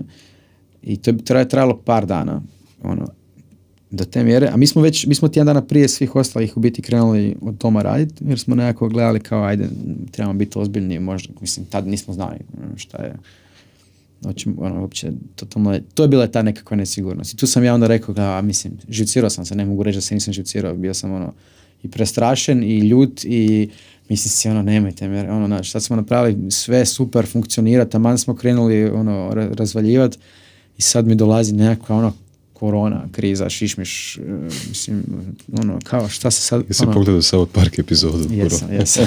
Veliki sam fan South Parka. Ogroman fan South Parka. Tako da znam vjerojatno sve. Da, da, da. Da, to je bila genijalna uh, special. Uh, tako da, uh, ti se reći, tad s tom koronom sam, sam, svat, sam možda najviše naučio ono, mislim, počeo sam se živcirati, onda sam shvatio, ono, ne možemo utjecati, šta možemo napraviti. I onda smo u biti vrlo brzo, nakon par dana gdje je promet čak padao, pa je, pa je nekako se stabiliziralo nešto i onda je u biti najviše je bilo nakon potresa. Nakon potresa to se svi zatvorili. Na potres sam čak i zaboravio. Da, da. Da, vidiš. A na grafu recimo i prodaje i posjeta i svega, točno vidiš jedan zarez, ono, jedan, jedan, jedan ono, rupu na, na, na taj, eh, kaj bi to, 22. 22. treći, mislim, da baš vidiš ovoga taj dan, mislim ja taj dan nisam pogledao stranicu. znači uopće. To je bilo ono po, nešto posebno i onda uglavnom taj dan, uh, taj dan smo se svi ono naravno istresli sve i onda nekako baš nakon potresa valjda su se svi ljudi zatvorili doma i svi, ono, i karantena i sve, onda, je, onda su bile one propusnice, nisi mogu putovati, baš je bilo ono, mm. tada je krenulo ono baš onih mjesec dana hardcore uh, izolacije svega i tu je nama ovoga krenulo ono, to je bio kao Black Friday koji je trajao mjesec dana ili koliko je, mm. tri tjedna, ne znam. Tako da je to bilo ono, a bilo je naravno, mislim, užasno teško zato što dio nas, ovo, mislim, mi što smo radili, što radimo ono, na platformi, mislim, svi smo radili sve, bilo je ono opsadno stanje što se tiče posla, jer je to bio nagli skok uh, korisnika, jer ono, valjda ljudi, jer se dogodilo da ljudi jednostavno nisu, ljudi su se zatvorili doma i sad su svi odjednom imali vremena malo googlat i bazarit i, i gledat i onda su to su krenule od društvenih igara do alkohola, do a mislim sve. Znači, to, to, je, to je bilo toliko, tolika navala na, na sve stvari koje ono, ti trebaju kad si u izolaciji da, i onda smo naravno i prodavali WC papir isto. Baš me zanima, sad palo mi to pitanje na, na pamet. Uh, pretpostavljam da znaš koji su vam najprodavaniji proizvodi. A, dosta, se, dosta je sezonalno to i ovisi, ali... Kad bi onak pogledao godinu, cijelu godinu i sve, Pa neke kategorije, neke kategorije definitivno su tu e, jake pelene koje su ono cijelo vrijeme. E, I- Tek kad sam dobio dijete sam skužio koja je to industrija, ono, koja je to industrija, da. To je ono, to je ovaj, Znači, luno, koja- lunopark koja- koji nikad ne staje. Koja, koja motivacija ono da, da osiguraš djetetu sve što, što, mu- treba, jel? Pardon. Tako da, šta, E, šta je još uz pelene, baš me zanima. Pa, a mislim, e, do- dosta stvari o, o, o- za čišćenje doma, to, to, to su uvijek popularne kategorije. ono, Vrlo seksi ono, stvari, sve. Pelene, da, to, stvari za pelene, čišćenje. to. Um, mislim da, u toj kategoriji onda imaš i, i sex toys i, i prezervativi Ozbiljno? i tako dalje. da, Mislim, To to, isto to isto visoko. nešto što dosta ide. Mislim, ne bih rekao da je to toliko visoko trenutno. Mi nismo tu možda neki lideri, ima tu drugih jačih igrača.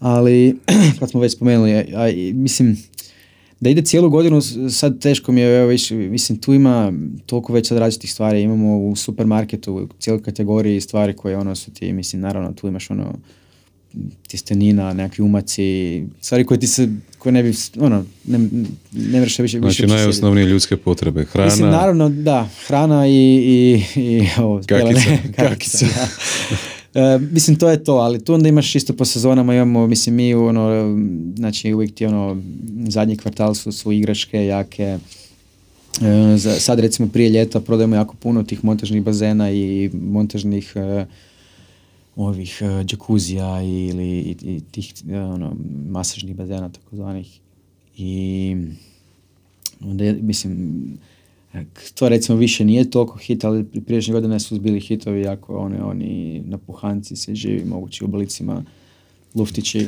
Da li, da li ikako ovaj, koristite te podatke ovaj, koje imate, pretpostavljam da, da je taj data vrlo zanimljiv i, i tim drugim, ovaj, tim vašim partnerima, ali tako, trgovinama. Mhm.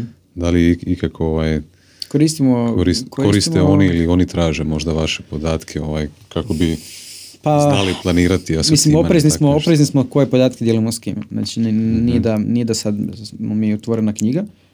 Uh, s druge strane, ti podaci su ono, to je isto trik jako, ovoga, taj dio, mi dalje radimo puno toga ručno, jer i, na, i naša, mi imamo veliki tim ljudi koji rade ovoga, nabavu i to su većinom, mislim, imamo dosta ono, stručnjaka iz nabave koji znaju već koji proizvodi kada i zašto imaju smisla, koji nemaju. Znači da nije to sad samo na temelju podataka, nemamo mi biti dovoljno podataka tu i nekih historije, tu možeš imati neke trendove, ali nije to sad to dosta, dosta ti ovisi, mislim, vremenska prognoza. Bazeni su nekad možda išli bolje u šestom, sad ili, ili jedne godine su išli možda bolje u petom mjesecu, jedne godine su se krenuli u sedmom i sad ćeš ti tu teško znati. S druge strane, neke kategorije su jednostavno popularne dvije, tri godine, onda više nisu. Ili su, je- ili su, je- ili su ono one, one hit wonder. Tako da, tu je isto teško uh, na temelju podataka, ne, mislim teško. Ja mislim da jednog dana ćemo, će to moći ovoga, se tu raditi svakva ono, neki intelligence iz toga, ali da za sada mi to ne radimo. Uh, ni da nešto previše uh, se oslanjamo u, u smislu odabira asortimana ili toga nečega. To, Koji, koji je trafik recimo sad na stranici ono, mje- mjesečno? Ti budem iskren, nemam pojma. Misliš kao broj korisnika? A mislim, imamo ti recimo, znam da je ono... Koliko, koliko ljudi dvije- posjećuje stranicu oko dva, mjesečno, oko recimo? 2-3 miliona, oko, biti malo i više sada, mislim, oko, može pre- preko To su 3, zapravo 3 miliona ovoga, eh, sesija, znači posjeta. Aha. Mi je, to, to govorim za Hrvatsku, Srbiju moram bi provjeriti, iskreno nisam se pripremio baš. Mm. Ok. Ali em, u principu cijelo vrijeme, cijelo vrijeme je lagani rast, naravno ovisio isto o sezoni, o akcijama, o kampanjama, o šta drugi partneri rade. Mi imamo jako puno ko, ovoga partners, ono, u, pa- u partnerstvu sa nekim eh, brendovima da znamo imati kampanje određene. Tako da tu ima, ima puno stvari koje utječu ono, teško, teško je reći nešto da sad mi imamo, ne- nemamo mi ono neki uhodani biznis koji, koji raste 3% godišnje i ti točno znaš šta će kad biti. Ovo je jako dinamično. Izuzetno mm. dinamično. I ja, utječe, utječe konkurencija, utječu cijene. Tko, za koga možete, za, za, koga bi ti rekao uopće da, da je vama danas konkurencija? Ja iskreno ne, ne kupujem puno online u Hrvatskoj, evo, baš, baš kako sam te krenio istraživati malo i sve što radite, ću se okušati u tome i reći ću ženi koji je isto ono, shopping holičar online da, da, pa, da testira. Koja je uopće konkurencija u Hrvatskoj vama? Kao baš prava e-commerce platforma kuš, to je, to je ljepota interneta, što je sve ono one click away, tako da je teško reći uh, u Hrvatskoj, jer u Hrvatskoj Uh, mislim i dalje su ti konkurencija u modi, ne znam, ti Asos uh, koji uopće nije u Hrvatskoj, a dostavljena normalnije, mm-hmm. imaš Zalando i About Me i ove sve mm-hmm. Mm-hmm. Imaš... Uh, znači zapravo te internacionalne nekakve. Imaš te internacionalne web shopove koji su obično specijalizirani za određenu... Lokalizirali su... Da, i, od, i oni su obično nekakve niše, određenu kategoriju Aha, pokrivaju. Okay. Moda, mi smo jako široko, ono, tako da nas to u biti dira i ne dira, ono, kako, mm. kako se uzme. S druge strane, ne znam, u Hrvatskoj je kupi MOL. Um, MOL Hera. Da, a, to su sve jaki igrači, ali recimo je kupi nama, mislim, oni su... su e-kupi i MOL Hera su hrvatske firme jedna druga. Da, je kupi u vlasništvu MSAN grupe. A MSAN grupa je opet s druge strane jedan od naših važnih i među prvim dobavljačima, tako da tu je mhm. jako korektan odnos, tu se, mislim, nije da se to ovoga, kažem, to sam već možda prije spomenuo, ono, velike firme i velike korporacije znaju koji su njihovi interesi dugoročni. Ne gledaju na neki ego ili ne gledaju, ili barem ne svi, i ne gledaju na nekakve kratkoročne kret, kretnje, nego gledaju šta će se događati u sljedećem periodu i svi su oni shvatili da biti, moraju biti prisutni online i žele biti prisutni svugdje, jer ako neće on i sa svojim proizvodom biti prisutan, bit će neko drugi. Tako da, to je dosta jednostavno. Da, da se, išao sam napraviti jedan mali segve pa sam otišao totalno u drugom smjeru. Krenuli smo pričati o onom o okolnostima na koje teško možeš utjecati na situaciji na tržištu mm-hmm. sa krizom i tako dalje. Pa sam te pitao kako se ti nosiš sa svim tim kao poduzetnik. Um, ono, ono što, što je meni interesantna tema, vjerujem i publici isto, kroz sve one koje koji i žele napredovati u firmama u kojima rade i penjati se na ljestvici recimo ovaj, ili biti poduzetnici ili što god. E, ja osjećam u svom životu, a pretpostavljam puno ljudi drugih u svojim životima, koliki je faktor recimo danas tebi u životu nekakav stres koji, koji proživljavaš uh, kroz posao radeći ili nekakav osjećaj anksioznosti takve neke stvari, jako da, kako se nosiš ti s tim?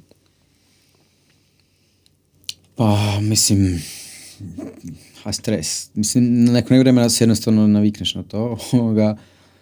sad, da je sad manje stresno nego što mi je bilo možda prije je, e, sad je puno stvar organizirano. To mi je baš zanimljivo, da. Što je stvarno manje stresno danas nego, nego, nego na početku. Pa na, mislim, a i da i ne, ok, s jedne strane sad možeš izgubiti sve, puno više možeš izgubiti danas nego što si mogao izgubiti u početku, ali u početku opet si toliko u, ono, u poslu, toliko ono, nemaš, ono, jako je teško ono se naspavati uopće.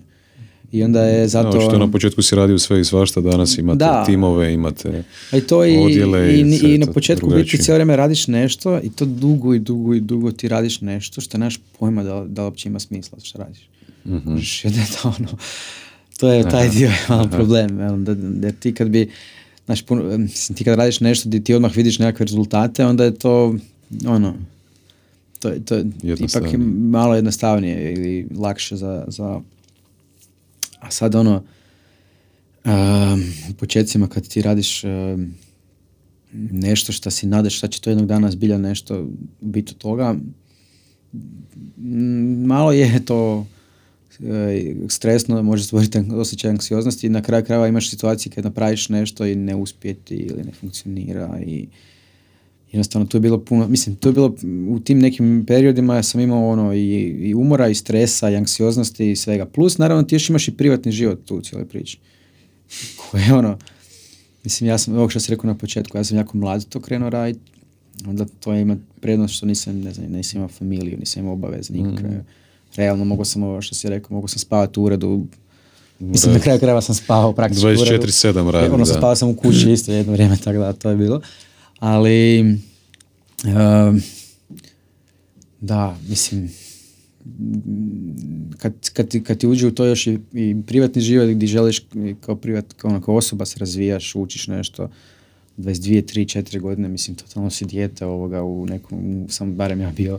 Da, da, da. I, Dobro, i drugačije, ja dan, drugačije stres djeluje na tebe nego što, nego što djeluje recimo sada ili što će 5-10 godina u budućnosti, da, 15. Da, je definitivno puno, puno više I- možeš podnijeti na sebe. Puno imaš danas možda obitelj, ženu, djecu ili Ne, ne, ne, biti, da, ovoga, tako da, mislim, ne kažem da, da ne želim to jednog dana na, ići u tom smjeru, naravno, ali em, dobro, sad to mi je radi, jednostavno mi je to još uvijek daleko, ali e, definitivno mislim da bi, da bi me to dosta zakočilo da sam išao recimo sad ne znam 23 4 u tom smjeru onda sumnjam da sumnjam da bi da bi mogao na taj način raditi je jednako Ne, stvarno kada razmišljaš praktično o poduzetništvu, definitivno je puno, puno lakše krenuti.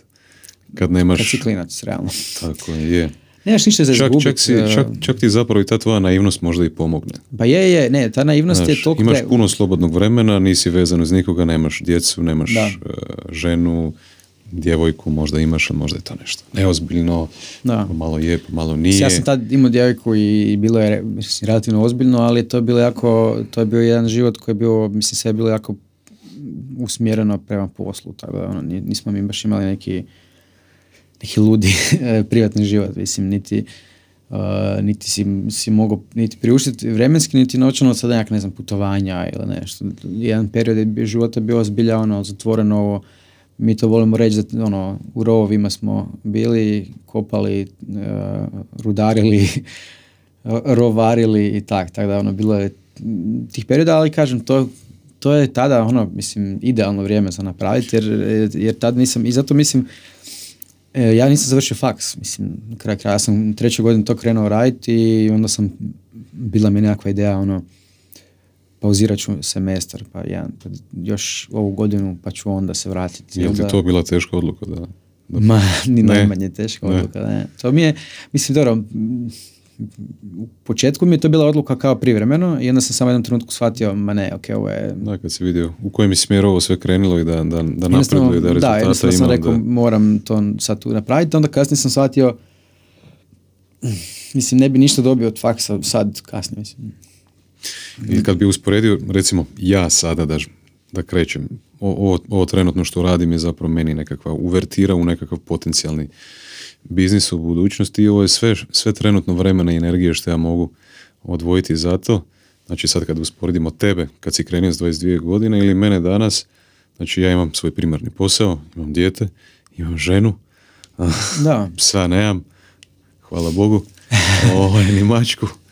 A, I zapravo taj osjećaj od- odgovornosti ili rizika nekakvog je puno veći da bi ja sad re- rekao, ma, znaš, uglavnom su te priče vrlo onako ovaj, romantične, ono, znaš, kao dao je otkaz, eh, pa je sad otišao all in u to. da. U ovakvom trenutku u kojem se ja sad, ne znam u, u koju ruku bi to možda bilo glupo ili naivno, pa da, to je sad... Znači, puno je, puno je nekako sad, puno si oprezniji, Da. puno je teže i ne možeš toliko ni vremena, ni energije odvojiti u ovoj trenutnoj da, poziciji. da, sigurno. Jer imaš, nije da samo tvoja, da je tvoja glava na pladnju. Tako, da. To je, to je taj osnovna stvar. Mislim, zato, a i ono što sam malo prije rekao, naivnost, mislim, ja kad gledam iz naše perspektive, mi smo toliko naivni oko stvari, pogotovo onim prvim početcima, ali da nije bilo te naivnosti, možda ne bi nikad, znaš, da se cijelo vrijeme gleda, joj, to je teško, joj, to ne možemo, joj, znaš, ima sto razloga zašto je to opasno, rizično, e, ovako, onako,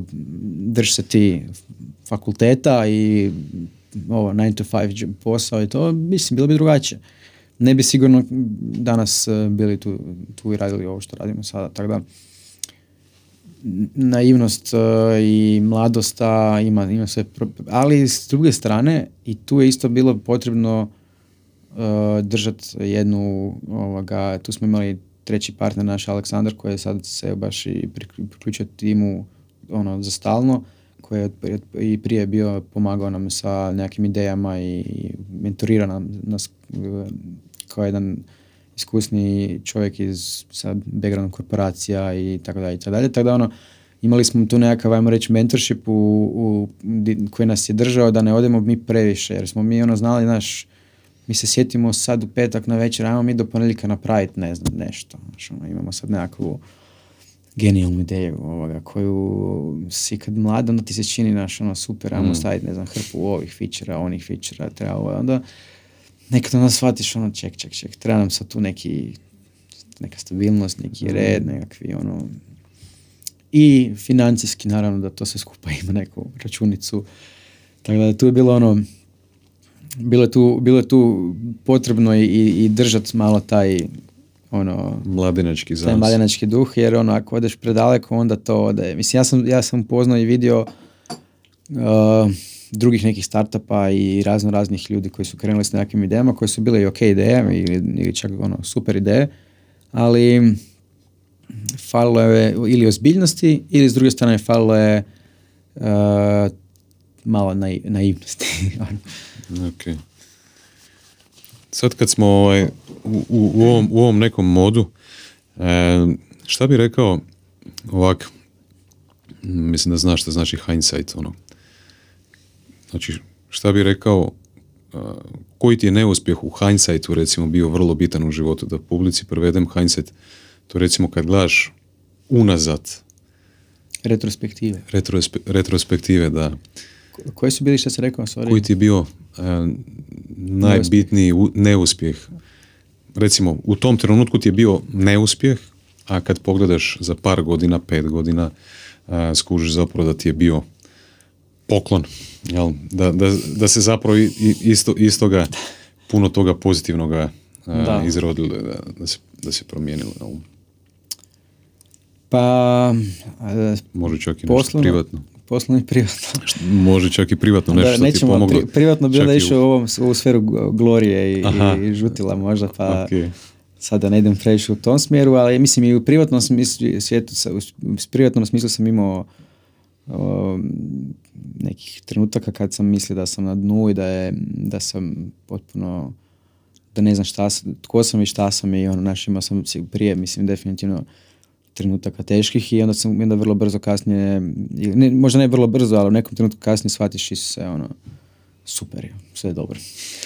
A što se tiče posla, mislim isto tako konkretno bi rekao, ha, cijeli ta neka priča oko oglasnika u početku, sam imao nekim trenucima osjećaj da, smo, da, da je to bio neuspjeh, jer eh, je bilo je, bio je biti, ta, ta priča u početku je znači dobro radila, ali nismo mogli nismo imali nikakav poslovni model, nismo, imali, nismo mogli od toga napraviti mislim, tvrtku. Ono, nismo mogli biti profitabilni od, od, od samo te ideje, a čvrsto smo mi neki roli da se kao to može dosta dugo. To je ta naivnost bila. Mm. Onda u nekom trenutku smo onak kao, kao da smo stali malo, to ti je bila jedan trenutak kad smo ti malo stali sa svime i resetirali se, ono kako se kaže, pivotali u, tom, u taj e-commerce uh, ozbiljni i tu je bio trenutak kad smo, kažem, je, to je bilo je tu trenutak jedan, evo možda sam sad sjetio baš jednog dobrog trenutka, znači to je taj jedan nekakav, to je bio jedan trenutak kad smo dotakli, ajmo reći, nekakvo svojevrsno dno, gdje smo trebali uh, još nešto ulja na vatru, odnosno novaca uložiti i gdje je bila situacija ono, biti, moramo sad znati šta ćemo jer ono, gotovo je. Hoćemo ići dalje ili ćemo, hvala lijepa, završiti priču i pomiriti se s nekim znači, bilo i takvih trenutaka, naravno. Jel? To je bilo nekakvom tom periodu i prije nego što smo launchili taj e-commerce platformu, jer smo trebali, trebali smo još uh, zaposliti nešto ljudi da nam ono, da pomognu da složimo tu platformu do kraja, da pokrenemo priču. Imali smo, jako, jako smo vjerovali u to, ali bili smo onako iscrpljeni već i nakon mm. jednog godinu i pol maltretiranja. I onda smo ti, uh, tu smo i Tana ja ono, rekli sam s jedan drugom, ništa, ajmo, ono, ajmo i, idemo all in. Pa sad šta bude. Prodali smo aute uh, i ono, cash, mislim, firmu, ono, bacili u firmu i zaboravili na, na to, skinuli sliku sa zida neku što smo imali, što je bila vrijedna.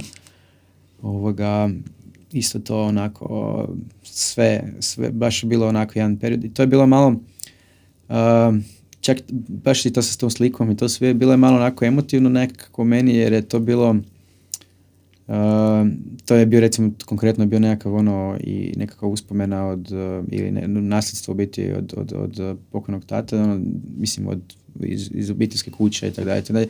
Imali smo ti neki trenutak kad smo naš ono rekli kao ništa sad, mislim, to je to. Mislim, nećemo se uopće nećemo se sad ono uh, osvrtat previše, nego idemo dalje.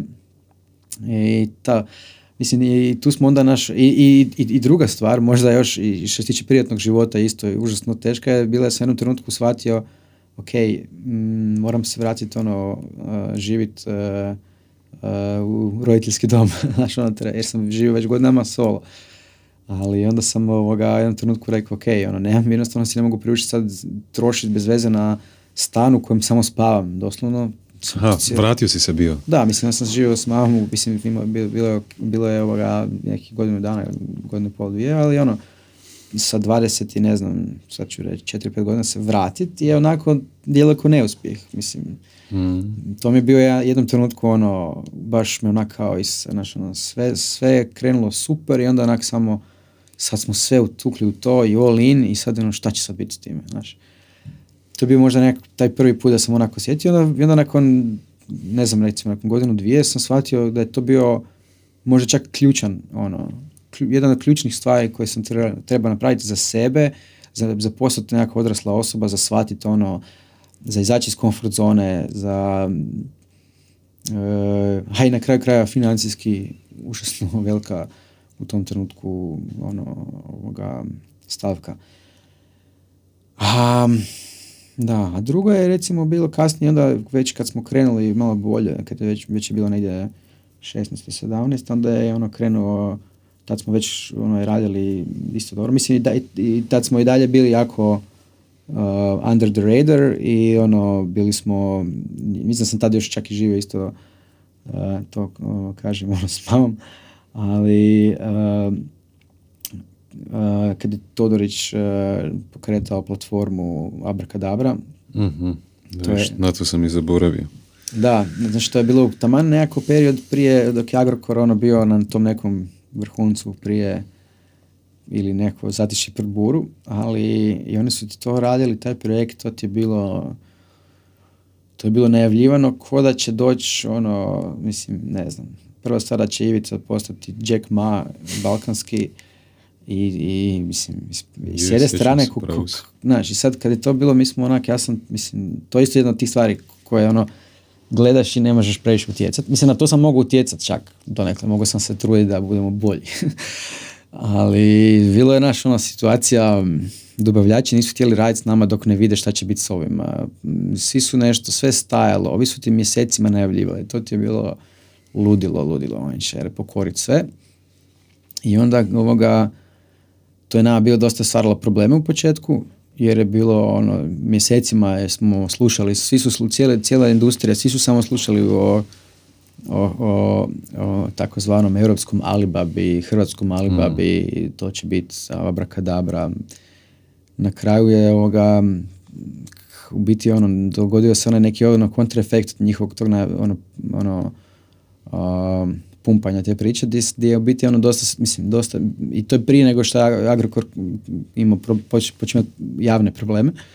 Um, jednostavno se dogodilo to da su naš ono, tresla se brda, rodio se miš. Mm. I onda je druga stvar što je bila super je što kad su oni to izbacili, mi nismo, ja nisam ni vidio taj prvi dan to, nego me neko, ono, neko me onda kasnije javio, njihova naslovnica je bila velika, onako, veliki rip-off naše naslovnice s time da smo mi imali, baš smo par tjedana prije redizajnirali svoju naslovnicu. I to je bilo nekakve, ono, nekakve, nekakve, neki kvadrati su bili, kategorije su bili kvadrati sa, sa bijelim ikonicama, onako, uh, mislim, dizajn nama nije bio dobar, ali smo ga držali zbog nekih drugih razloga iz oglasnika još i to sve imali smo nekakvu imali smo već nekakvu kao prepoznatljivost, to, to barem ta, svoje vremeno. I oni, su, I oni su nas onak skopirali, evidentno. I to je onak bilo isto jedan od stvari koje sam si nekako rekao kao, nakon nekog vremena sam shvatio onak, pa ono, mislim, super, ono, to je, to je onak genijalno, mislim, da nas je, da su nas, eh, da su nas taj veliki, veliki tim ljudi i, i ogromna količina para i sve na kraju su kopirali loš dizajn nekih klinaca koji su napravili nekakav web shop, ovoga, nekakav marketplace, ne, tako da to je bilo onak smiješno. A, I kažem, kažem kasnije, kogoda sam se brinuli, kogoda je bilo drama, kogoda je to bilo ono, Isuse, znaš, sad dolazi ono najbogatijih Hrvat pokrenuo platformu i sad će on napraviti čudo. Nije bilo ugodno, naravno, mi smo već godinama uložili u to i onda na kraju smo shvatili, mislim, dobro, vrlo brzo se njima i, i taj ostatak biznisa se počeo odvijati, taj cijeli Agrokor saga je onda krenula, mislim, relativno brzo, ali ono, mi smo vrlo brzo shvatili da ono nije nam to problem. Čak što više, onda smo shvatili u biti ta konkurencija na tržištu, to se to je biti sad skupa dobro za nas jer onda cijeli, cijela industrija sve raste, sve se pokreće, svi su se otvorili prema, dobavljači su počeli pripremati materijale za web, jer, znaš, to je sve skupa na kraju biti bilo pozitivno. svaka konkurencija je dobra na kraju, na kraju krajeva. Sigurno. Naravno da nije ugodno da znaš da najbogatiji čovjek u tom trenutku u Hrvatskoj da ulazi u, u tvoju nišu, da, da, naravno da ti nije ugodno. Uh, hvala ti puno što si podijelio baš ove, ove stvari sa, sa mnom evo i sa publikom. Mislim da takve stvari tražimo ovaj, u, u podcastu. Evo, I ja sam, iskopa si, iskopa ja sam, ja sam isto, da. Neću pitati o, curama, ženama i to kao, kao neki drugi. ovaj, E, ali mislim da su te stvari jako bitne da, da ljudi shvate, ja sam isto osobno u životu kako kaže Vuca, dotako dno života i kad dotakneš dno života nekako kao aikido majstor nekako tu energiju da. ako uspiješ uh, preusmjeriti u nešto pozitivno ovaj, to pozitivno onda stvarno bude stvarno bude dobro. Tako da hvala ti što si to podijelio. E, E, htio sam ti još pitati prije nego što krenemo na ovaj neki završni dio, e, tko ti je u tom svijetu ovaj, e-commerce tebi, tebi i sestri možda skupa ili vama kao kompaniji, e, za koga misliš da radi baš ono dobar posao? Na svjetskoj sceni, evropskoj sceni, nebitno. A mislim, ima ih više igrača velikih, ovisi naravno ovoga... Ili ti ko padne prvi na pamet kao neko kad radi, radi dobar posao, dobar da se posao, tebi sviđa? Ha, a, Asus. Kako? Asus. Asus. A, a, Asus, da. Asus. Da. Uh, oni su ono napravili po meni, oni su ono game over što se tiče, mislim nije game over, ali oni su napravili baš ono genijalnu platformu i to je ono, to funkcionira jednostavno i to je baš za, za divljenje, iskreno. I aplikacija mi je jako lijepa, ali općenito Ovoga, mi da su oni baš povodili u sridu. Uh, Vi aplikaciju nemate, imate web aplikaciju samo. Ne, nemamo, ali evo ekskluzivno mogu reći da, da ćemo i u tom smjeru i vrlo brzo. A šta kažu zaći. statistike, šta je ljudi više koriste? Da li koriste više web aplikacije ili, ili aplikacije na telefonima? Uh, nemam sad tu neki isto konkretan podatak, ali uh, ono što je na, naša nekakva pretpostavka i koliko mi gledamo je prva stvar što je, prva stvar što je desktop je potpuno out većinom. Ono, to je, znači desktop računala ili laptopi se koriste samo prek, preko radnog dana kad ljudi vjerojatno mm. iz ureda, iz, s posla se spajaju. E, inače, uvijek je puno veći, veći postotak um, mobile web usera. E sad, koliko će od tih ljudi koristiti aplikaciju naspram web, web ono, mobil, mobilnog weba, tu, bi, tu je neka moja procjena da će to koristiti samo oni kako bih ja nazvao power useri. Uh, mislim, ne bih ja nazvao samo tako, ali znaš šta mislim. Uh, jer um, to za to je potrebno napraviti isto dodatnih par koraka. Moraš skinuti aplikaciju i mislim, mm. ono, registrirati. Mislim, Treba maknuti frikciju u potpunosti. Ono, da. Što je jednostavnije da, ljudima što, I zato, što više skratiti vrijeme. Jer ćeš ti sad imati situaciju da ćeš ti možda Google, na Google nešto googlat, naćeš nešto, otvorit će ti se bazar HR mm. na webu, mm. doćeš u košaricu, pisat ćeš svoj email, pisat ćeš adresu gdje hoćeš dostaviti, još ako plaćaš pouzećem, što većina ljudi radi, onda znači još samo to kliknut, klik i imaš narudžbu. Do, ono, nema... E, a... Zapravo onda u tvom poslu, pogotovo tvom dijelu posla, pretpostavljam da, da, je, da je najveći fokus kod tebe onda na, na mobilnom da, da, da. webu. Mobilni web i, mobilna aplikacija koju želimo napraviti da ono nekakav cilj toga je da idemo da, da smo uh, uh, da, da, da pružimo jednostavno bolje korisničko iskustvo za nekakve repeti, repetitivne ovoga, Sad neko sljedeće pitanje, evo idemo na, na završnih par pitanja.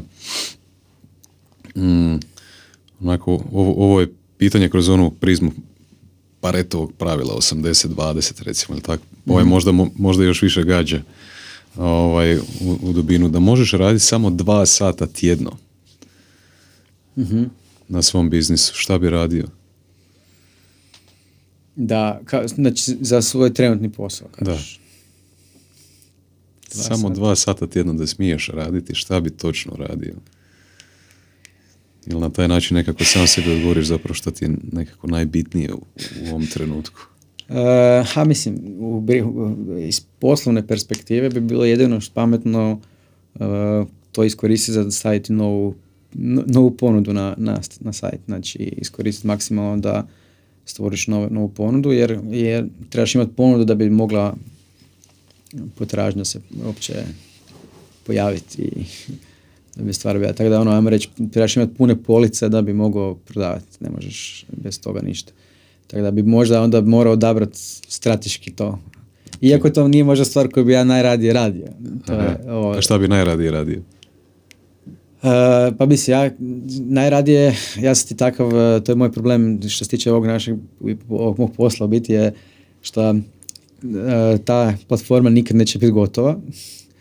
Tako da ja stalno imam, ja stalno, mi stalno, mislim, mi stalno rovarimo i radimo i mijenjamo i updateamo i čistimo i imamo tehnički dug koji želimo pospremiti pa napraviš pa napraviš nešto novog, nekih novih problema koje si si ubacio sam i tak.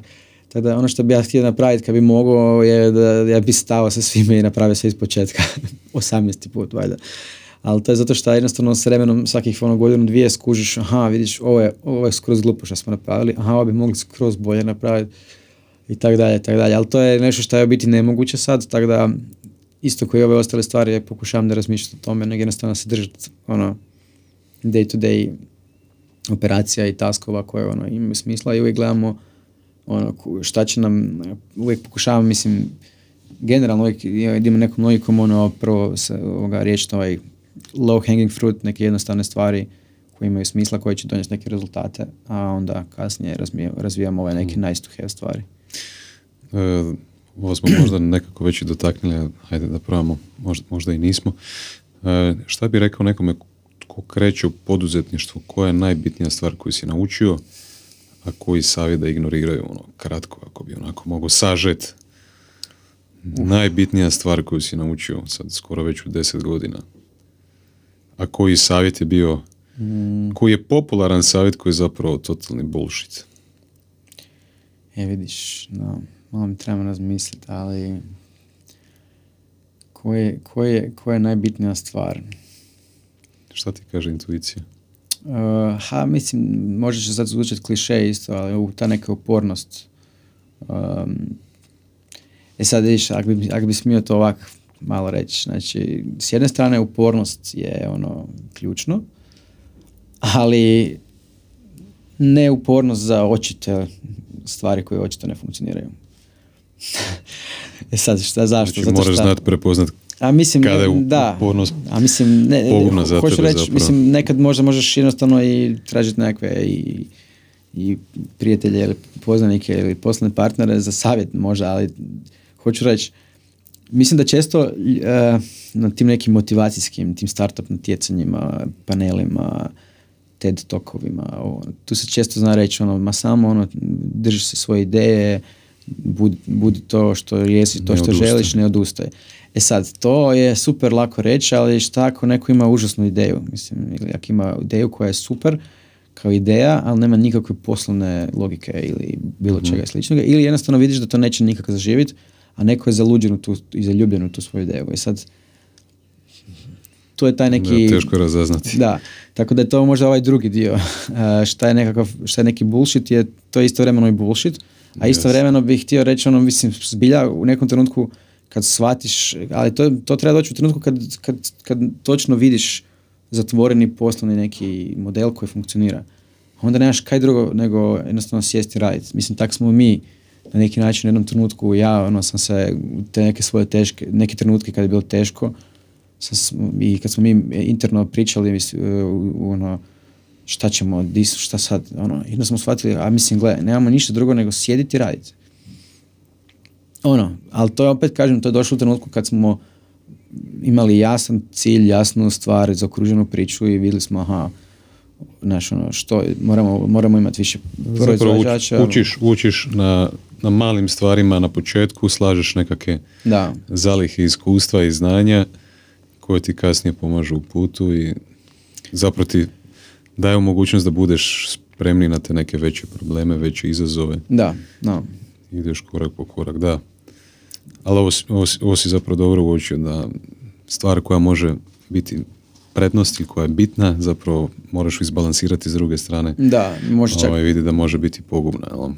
Mm. E, dva pitanja još.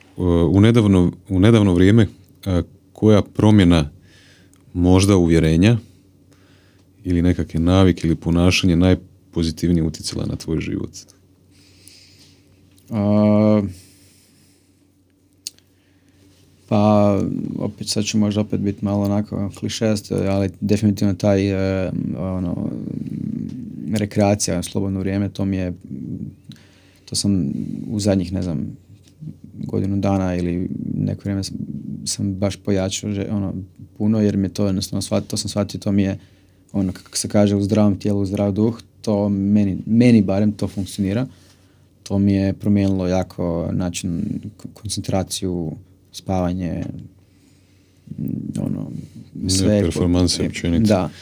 A, mm, I druga stvar je prehrana na koju, koju sam isto se dosta fokusirao.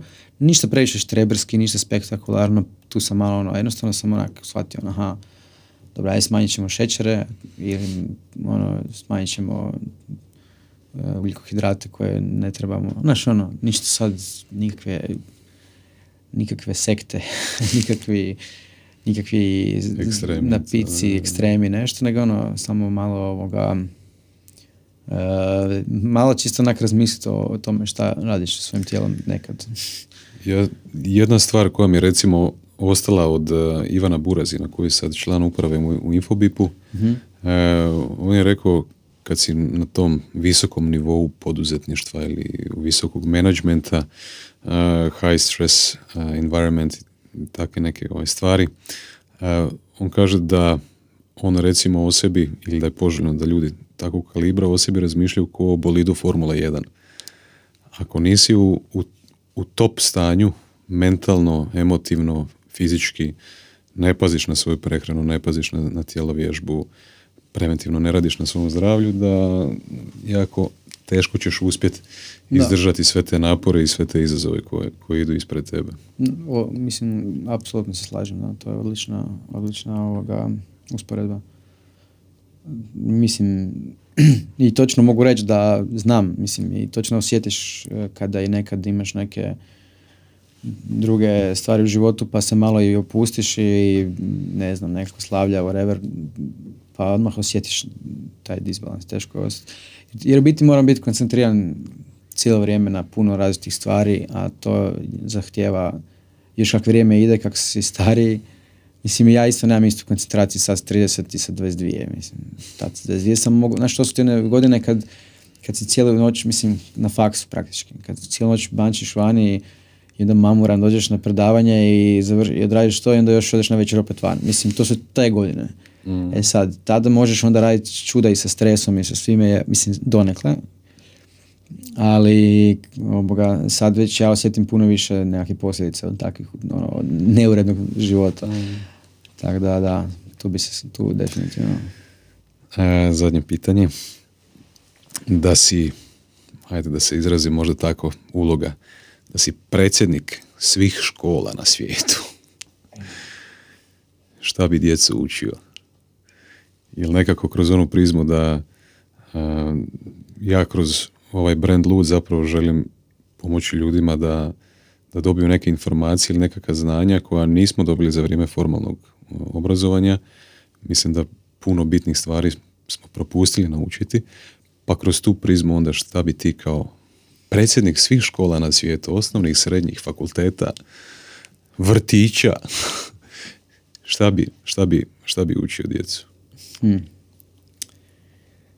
A, mislim, teško mi je tu sad reći jedan, jedan, jednostavan odgovor, ali ono što, e, mislim, ja bi sad ovo malo lak smijem još isfilozofirao ovog pitanja. Mislim da je definitivno, ja nekako gledam, spomenuo sam da me zanima, ne znam, politika, pa kad gledam ono koji su problemi u Hrvatskoj, na primjer konkretno u Hrvatskoj ili u svijetu, uh, mislim da se sve svodi na to da demokracija je super koncept, ali nam treba, treba, ono, treba nam pametne, pametni ljudi da koji će onda moći biti pametne, pametno nekako svoje vodstvo i tako to je sve onda znači ide od toga da bi ljudi trebali biti pametni, što god to značilo, što znači da trebamo imati odnosno, a u biti bi to bilo obrazovani, ali onda opet obrazovani ne na način da imamo, da, da dobijamo pogotovo ne znam osnovna škola ili srednja škola da dobijamo nekakva, možda, mi se trebamo dobijamo možda previše nekakva konkretna znanja u tim godinama, a tad bi trebali možda više graditi sve kao osobe. I sad tu dolazimo do toga da mislim da bi trebali ovoga, više se ulagati, uh, odnosno da je jedini način da se promijeni nekakav ono society je da svi imaju jednake, relativno jednake ovoga, barem startne pozicije. I jedina stvar koju možeš i, i koja je dugoročno ima smisla je, je ulagati i mijenjati obrazovanje. I, i, I kroz to možemo stvoriti onda ne znam, s vremenom kvalitetne ljude koji će da, em što će birati u nekoj teoriji kvalitetne predstavnike uh, u vlast i tak, tako ćeš imati i, kvalitetne zaposlenike, radnike, menedžere uh, i na kraju krajeva, ne znam, poduzetnike. Uh, e sad, možda bi bilo naj, najlogičnije da sad da kažem, e vidiš, trebalo bi, ne znam, programirati svi u školi, što mislim i dalje bi se moglo složiti definitivno samo si nekad razmišljam, zamisli da je Hrvatska se sjetila dvije i recimo desete, da će u svim srednjim školama informatika biti sva četiri razda obavezna i da će kao dio kurikuluma informatike, ne samo informatika kao ono učimo kako se na hrvatskom kaže hard disk, jer to realno nije informatika. Šta je floppy disk? ili nekakve gluposti. Ovoga, da su, da su recimo, da smo uložili to da je, pa da je 2% srednjoškolskih učenika prije 10 ili recimo prije 10 godina učilo programiranje. Znači šta bi to značilo za trenutnu situaciju na tržištu rada programera u Hrvatskoj? To bi bilo ogromna razlika. Znaš ko je Naval Ravikant? Mm. Nisi čuo za njega. Uh, čekira ga, on, on, ti je, mislim da bi ti bio zanimljiv ovaj, spoj investitora, poduzetnika i filozofa. mm Ovaj, on je rekao zapravo da kad bi sve ljude na planeti educirali kao inženjere, mm da bi za 50 godina svi naši trenutni problemi gotovo postali ono, a to, sam, a to sam biti čuo taj stav. Da. Da, da, da, da, Pa je, mislim, moguće. I, sve bi doslovce automatizirali, bavili bi se nekim kreativnim Iako i to zadacima. Isto, mislim, i to isto je uvijek pitanje, znaš, koliko stvari možeš automatizirati, koliko neke stvari jednostavno to je isto pitanje sad, to je ono, možemo pričati cijeli podcast samo o tome. Mm. Ali uh, možda se vratim na ovo što se tiče ono konkretnih znanja, definitivno je, je mislim da je onak informatika je no-brainer, mislim, i to kad kaže informatika je biti zvuči jako staromodno i šta sad to znači? Ti bi rekao programiranje baš, jel? Pa mislim programiranje, nekako osnovno, mislim da tu jako puno se može naučiti o, o svemu. Mislim da možeš naučiti doslovno kroz te koncepte možeš naučiti i za druge neke stvari. Na kraju krajeva danas kad gledaš i postavljanje tvrtki, e, mislim, ono, poduzetništvo, bilo kakvo, čak i stvari koje su offline imaju, imaju jako poveznice sa uh, mislim, jako, ima neke, neke ono, ajmo reći, arhitektura nekih sustava i neke stvari koje što sve ima, ne, to su sve načini razmišljanja koje moraš naučiti. Mm. A za to treba neko vrijeme, nema što, ili mislim, neko se može rodi malo talentiranije, ali realno Um, mislim da, da to je od konkretnih znanja definitivno, ali a ostalo bi rekao ono ekonomija nekakva, recimo ja sam išao ekonomsku srednju školu i meni je to super pomoglo. Dan danas ja imam osjećaj da sam ja jako puno profitirao od kurikuluma iz tog perioda i puno više nego što bi recimo, barem kad pričam s prijateljima koji su išli po gimnazijama, koji su ono imali hrpu informacija i na kraju danas realno mislim zaboravili su sve više manje. Mislim, generalno, ne, kad ovako pokušavam zaključiti. A, jer šta je stvar, ti realno završiš danas školu, prosječnu nekakvu, ajmo reći u Hrvatskoj sad, ne znam kak je vani, ali pretpostavljam da, da, da je različito kako gdje, ali ti ne znaš ono izračunat postotak, niti ne znaš uopće šta ti, ne znaš šta je PDV, ljudi nemaju pojma šta je PDV, nemaju pojma šta, kako se računaju, kako su porezi na plaće, znaš ono, kak se, šta je, šta je deo, šta je firma, kak, kako je to pravno, šta, šta je to pravno lice fizičko. Ljudi to realno nemaju gdje naučiti. Mislim da su to stvari, ono, koji treba biti nekakav, ono, barem u srednjoj školi, nekom trenutku kor, da bi mogao neko biti, ono, član društva, da moraš znati kako društvo funkcionira. Znači, ono, mm. barem nekakve osnovne stvari. Tako da to su neke stvari koje primjećujem da jako ono fale. A i u to se onda ide i nekakvi ono i te neki ono sad mislim sad možemo opet kažem cijeli podcast ono građanski odgoj i seksualni odgoj i tako dalje tak dalje ono. Ali to neke to je možda vezano za neke druge za neke druge teme. Ali evo, da, ne znam se ti odgovorio. Yes. Mislim da je, ja, ja sam nekako shvatio da je programiranje to je, to je recimo Mislim, ja bi, ja bi to rekao ovako da malo sam možda malo sam možda tu sad subjektivan, ali, ali mislim da bi bilo dobro. Da. Pa slažem se zato što mislim jedna od stvari definitivno programiranje i znam nešto programera u svom životu pa mi je vrlo zanimljiv način na koji njihov mozak funkcionira. Da. Drugačije funkcioniran način razmišljanja što ti kažeš, arhitektura ili struktura mozga, misli, organizacija, ideja i svega malo drugačija da. Ovaj, nego, nego nekog ekonomista, recimo, ili tako nešto. Da. A da. E, hvala ti puno što si prihvatio moj poziv da, da budeš gost e, Lud podcasta. E, želim ti puno sreće e, i uspjeha dalje u tom radu i u životu. Hvala. I evo za publiku ovo sam naučio novo na YouTube-u, da, da moram reći uh, ne hvala vam što ste gledali, nego pogledajte sljedeći neki video sad tamo, na suggested nešto. Ono. ostanite, ostanite u, u lupu. Ima čak i na uh, kanalu Loot Clips ima nekih krat, kraćih ovaj videa, nisu ovako kad ja pričam sporo i to tako dosadan, pa malo to bude dinamičnije, pa pogledajte tamo, možda vam bude I, i, i like, share, subscribe. E, tako kažu to ljudi, to nemoj govoriti, to nije, to nije dobro. Aha, to više nije dobro. Ne, ne, ne, moraš ih sam zadržati na YouTube-u, YouTube će biti jako sretan. Ako vam se sviđaju audio, neke verzije, naravno Spotify, Deezer, isto je popularan tu u Hrvatskoj. Viš kak ste moderni. Apple Podcast, Znači gdje god možeš naći podcaste, lud je tamo, svi smo ludi i to je to. Uživajte. Hvala ti još jednome. Bok ljudi.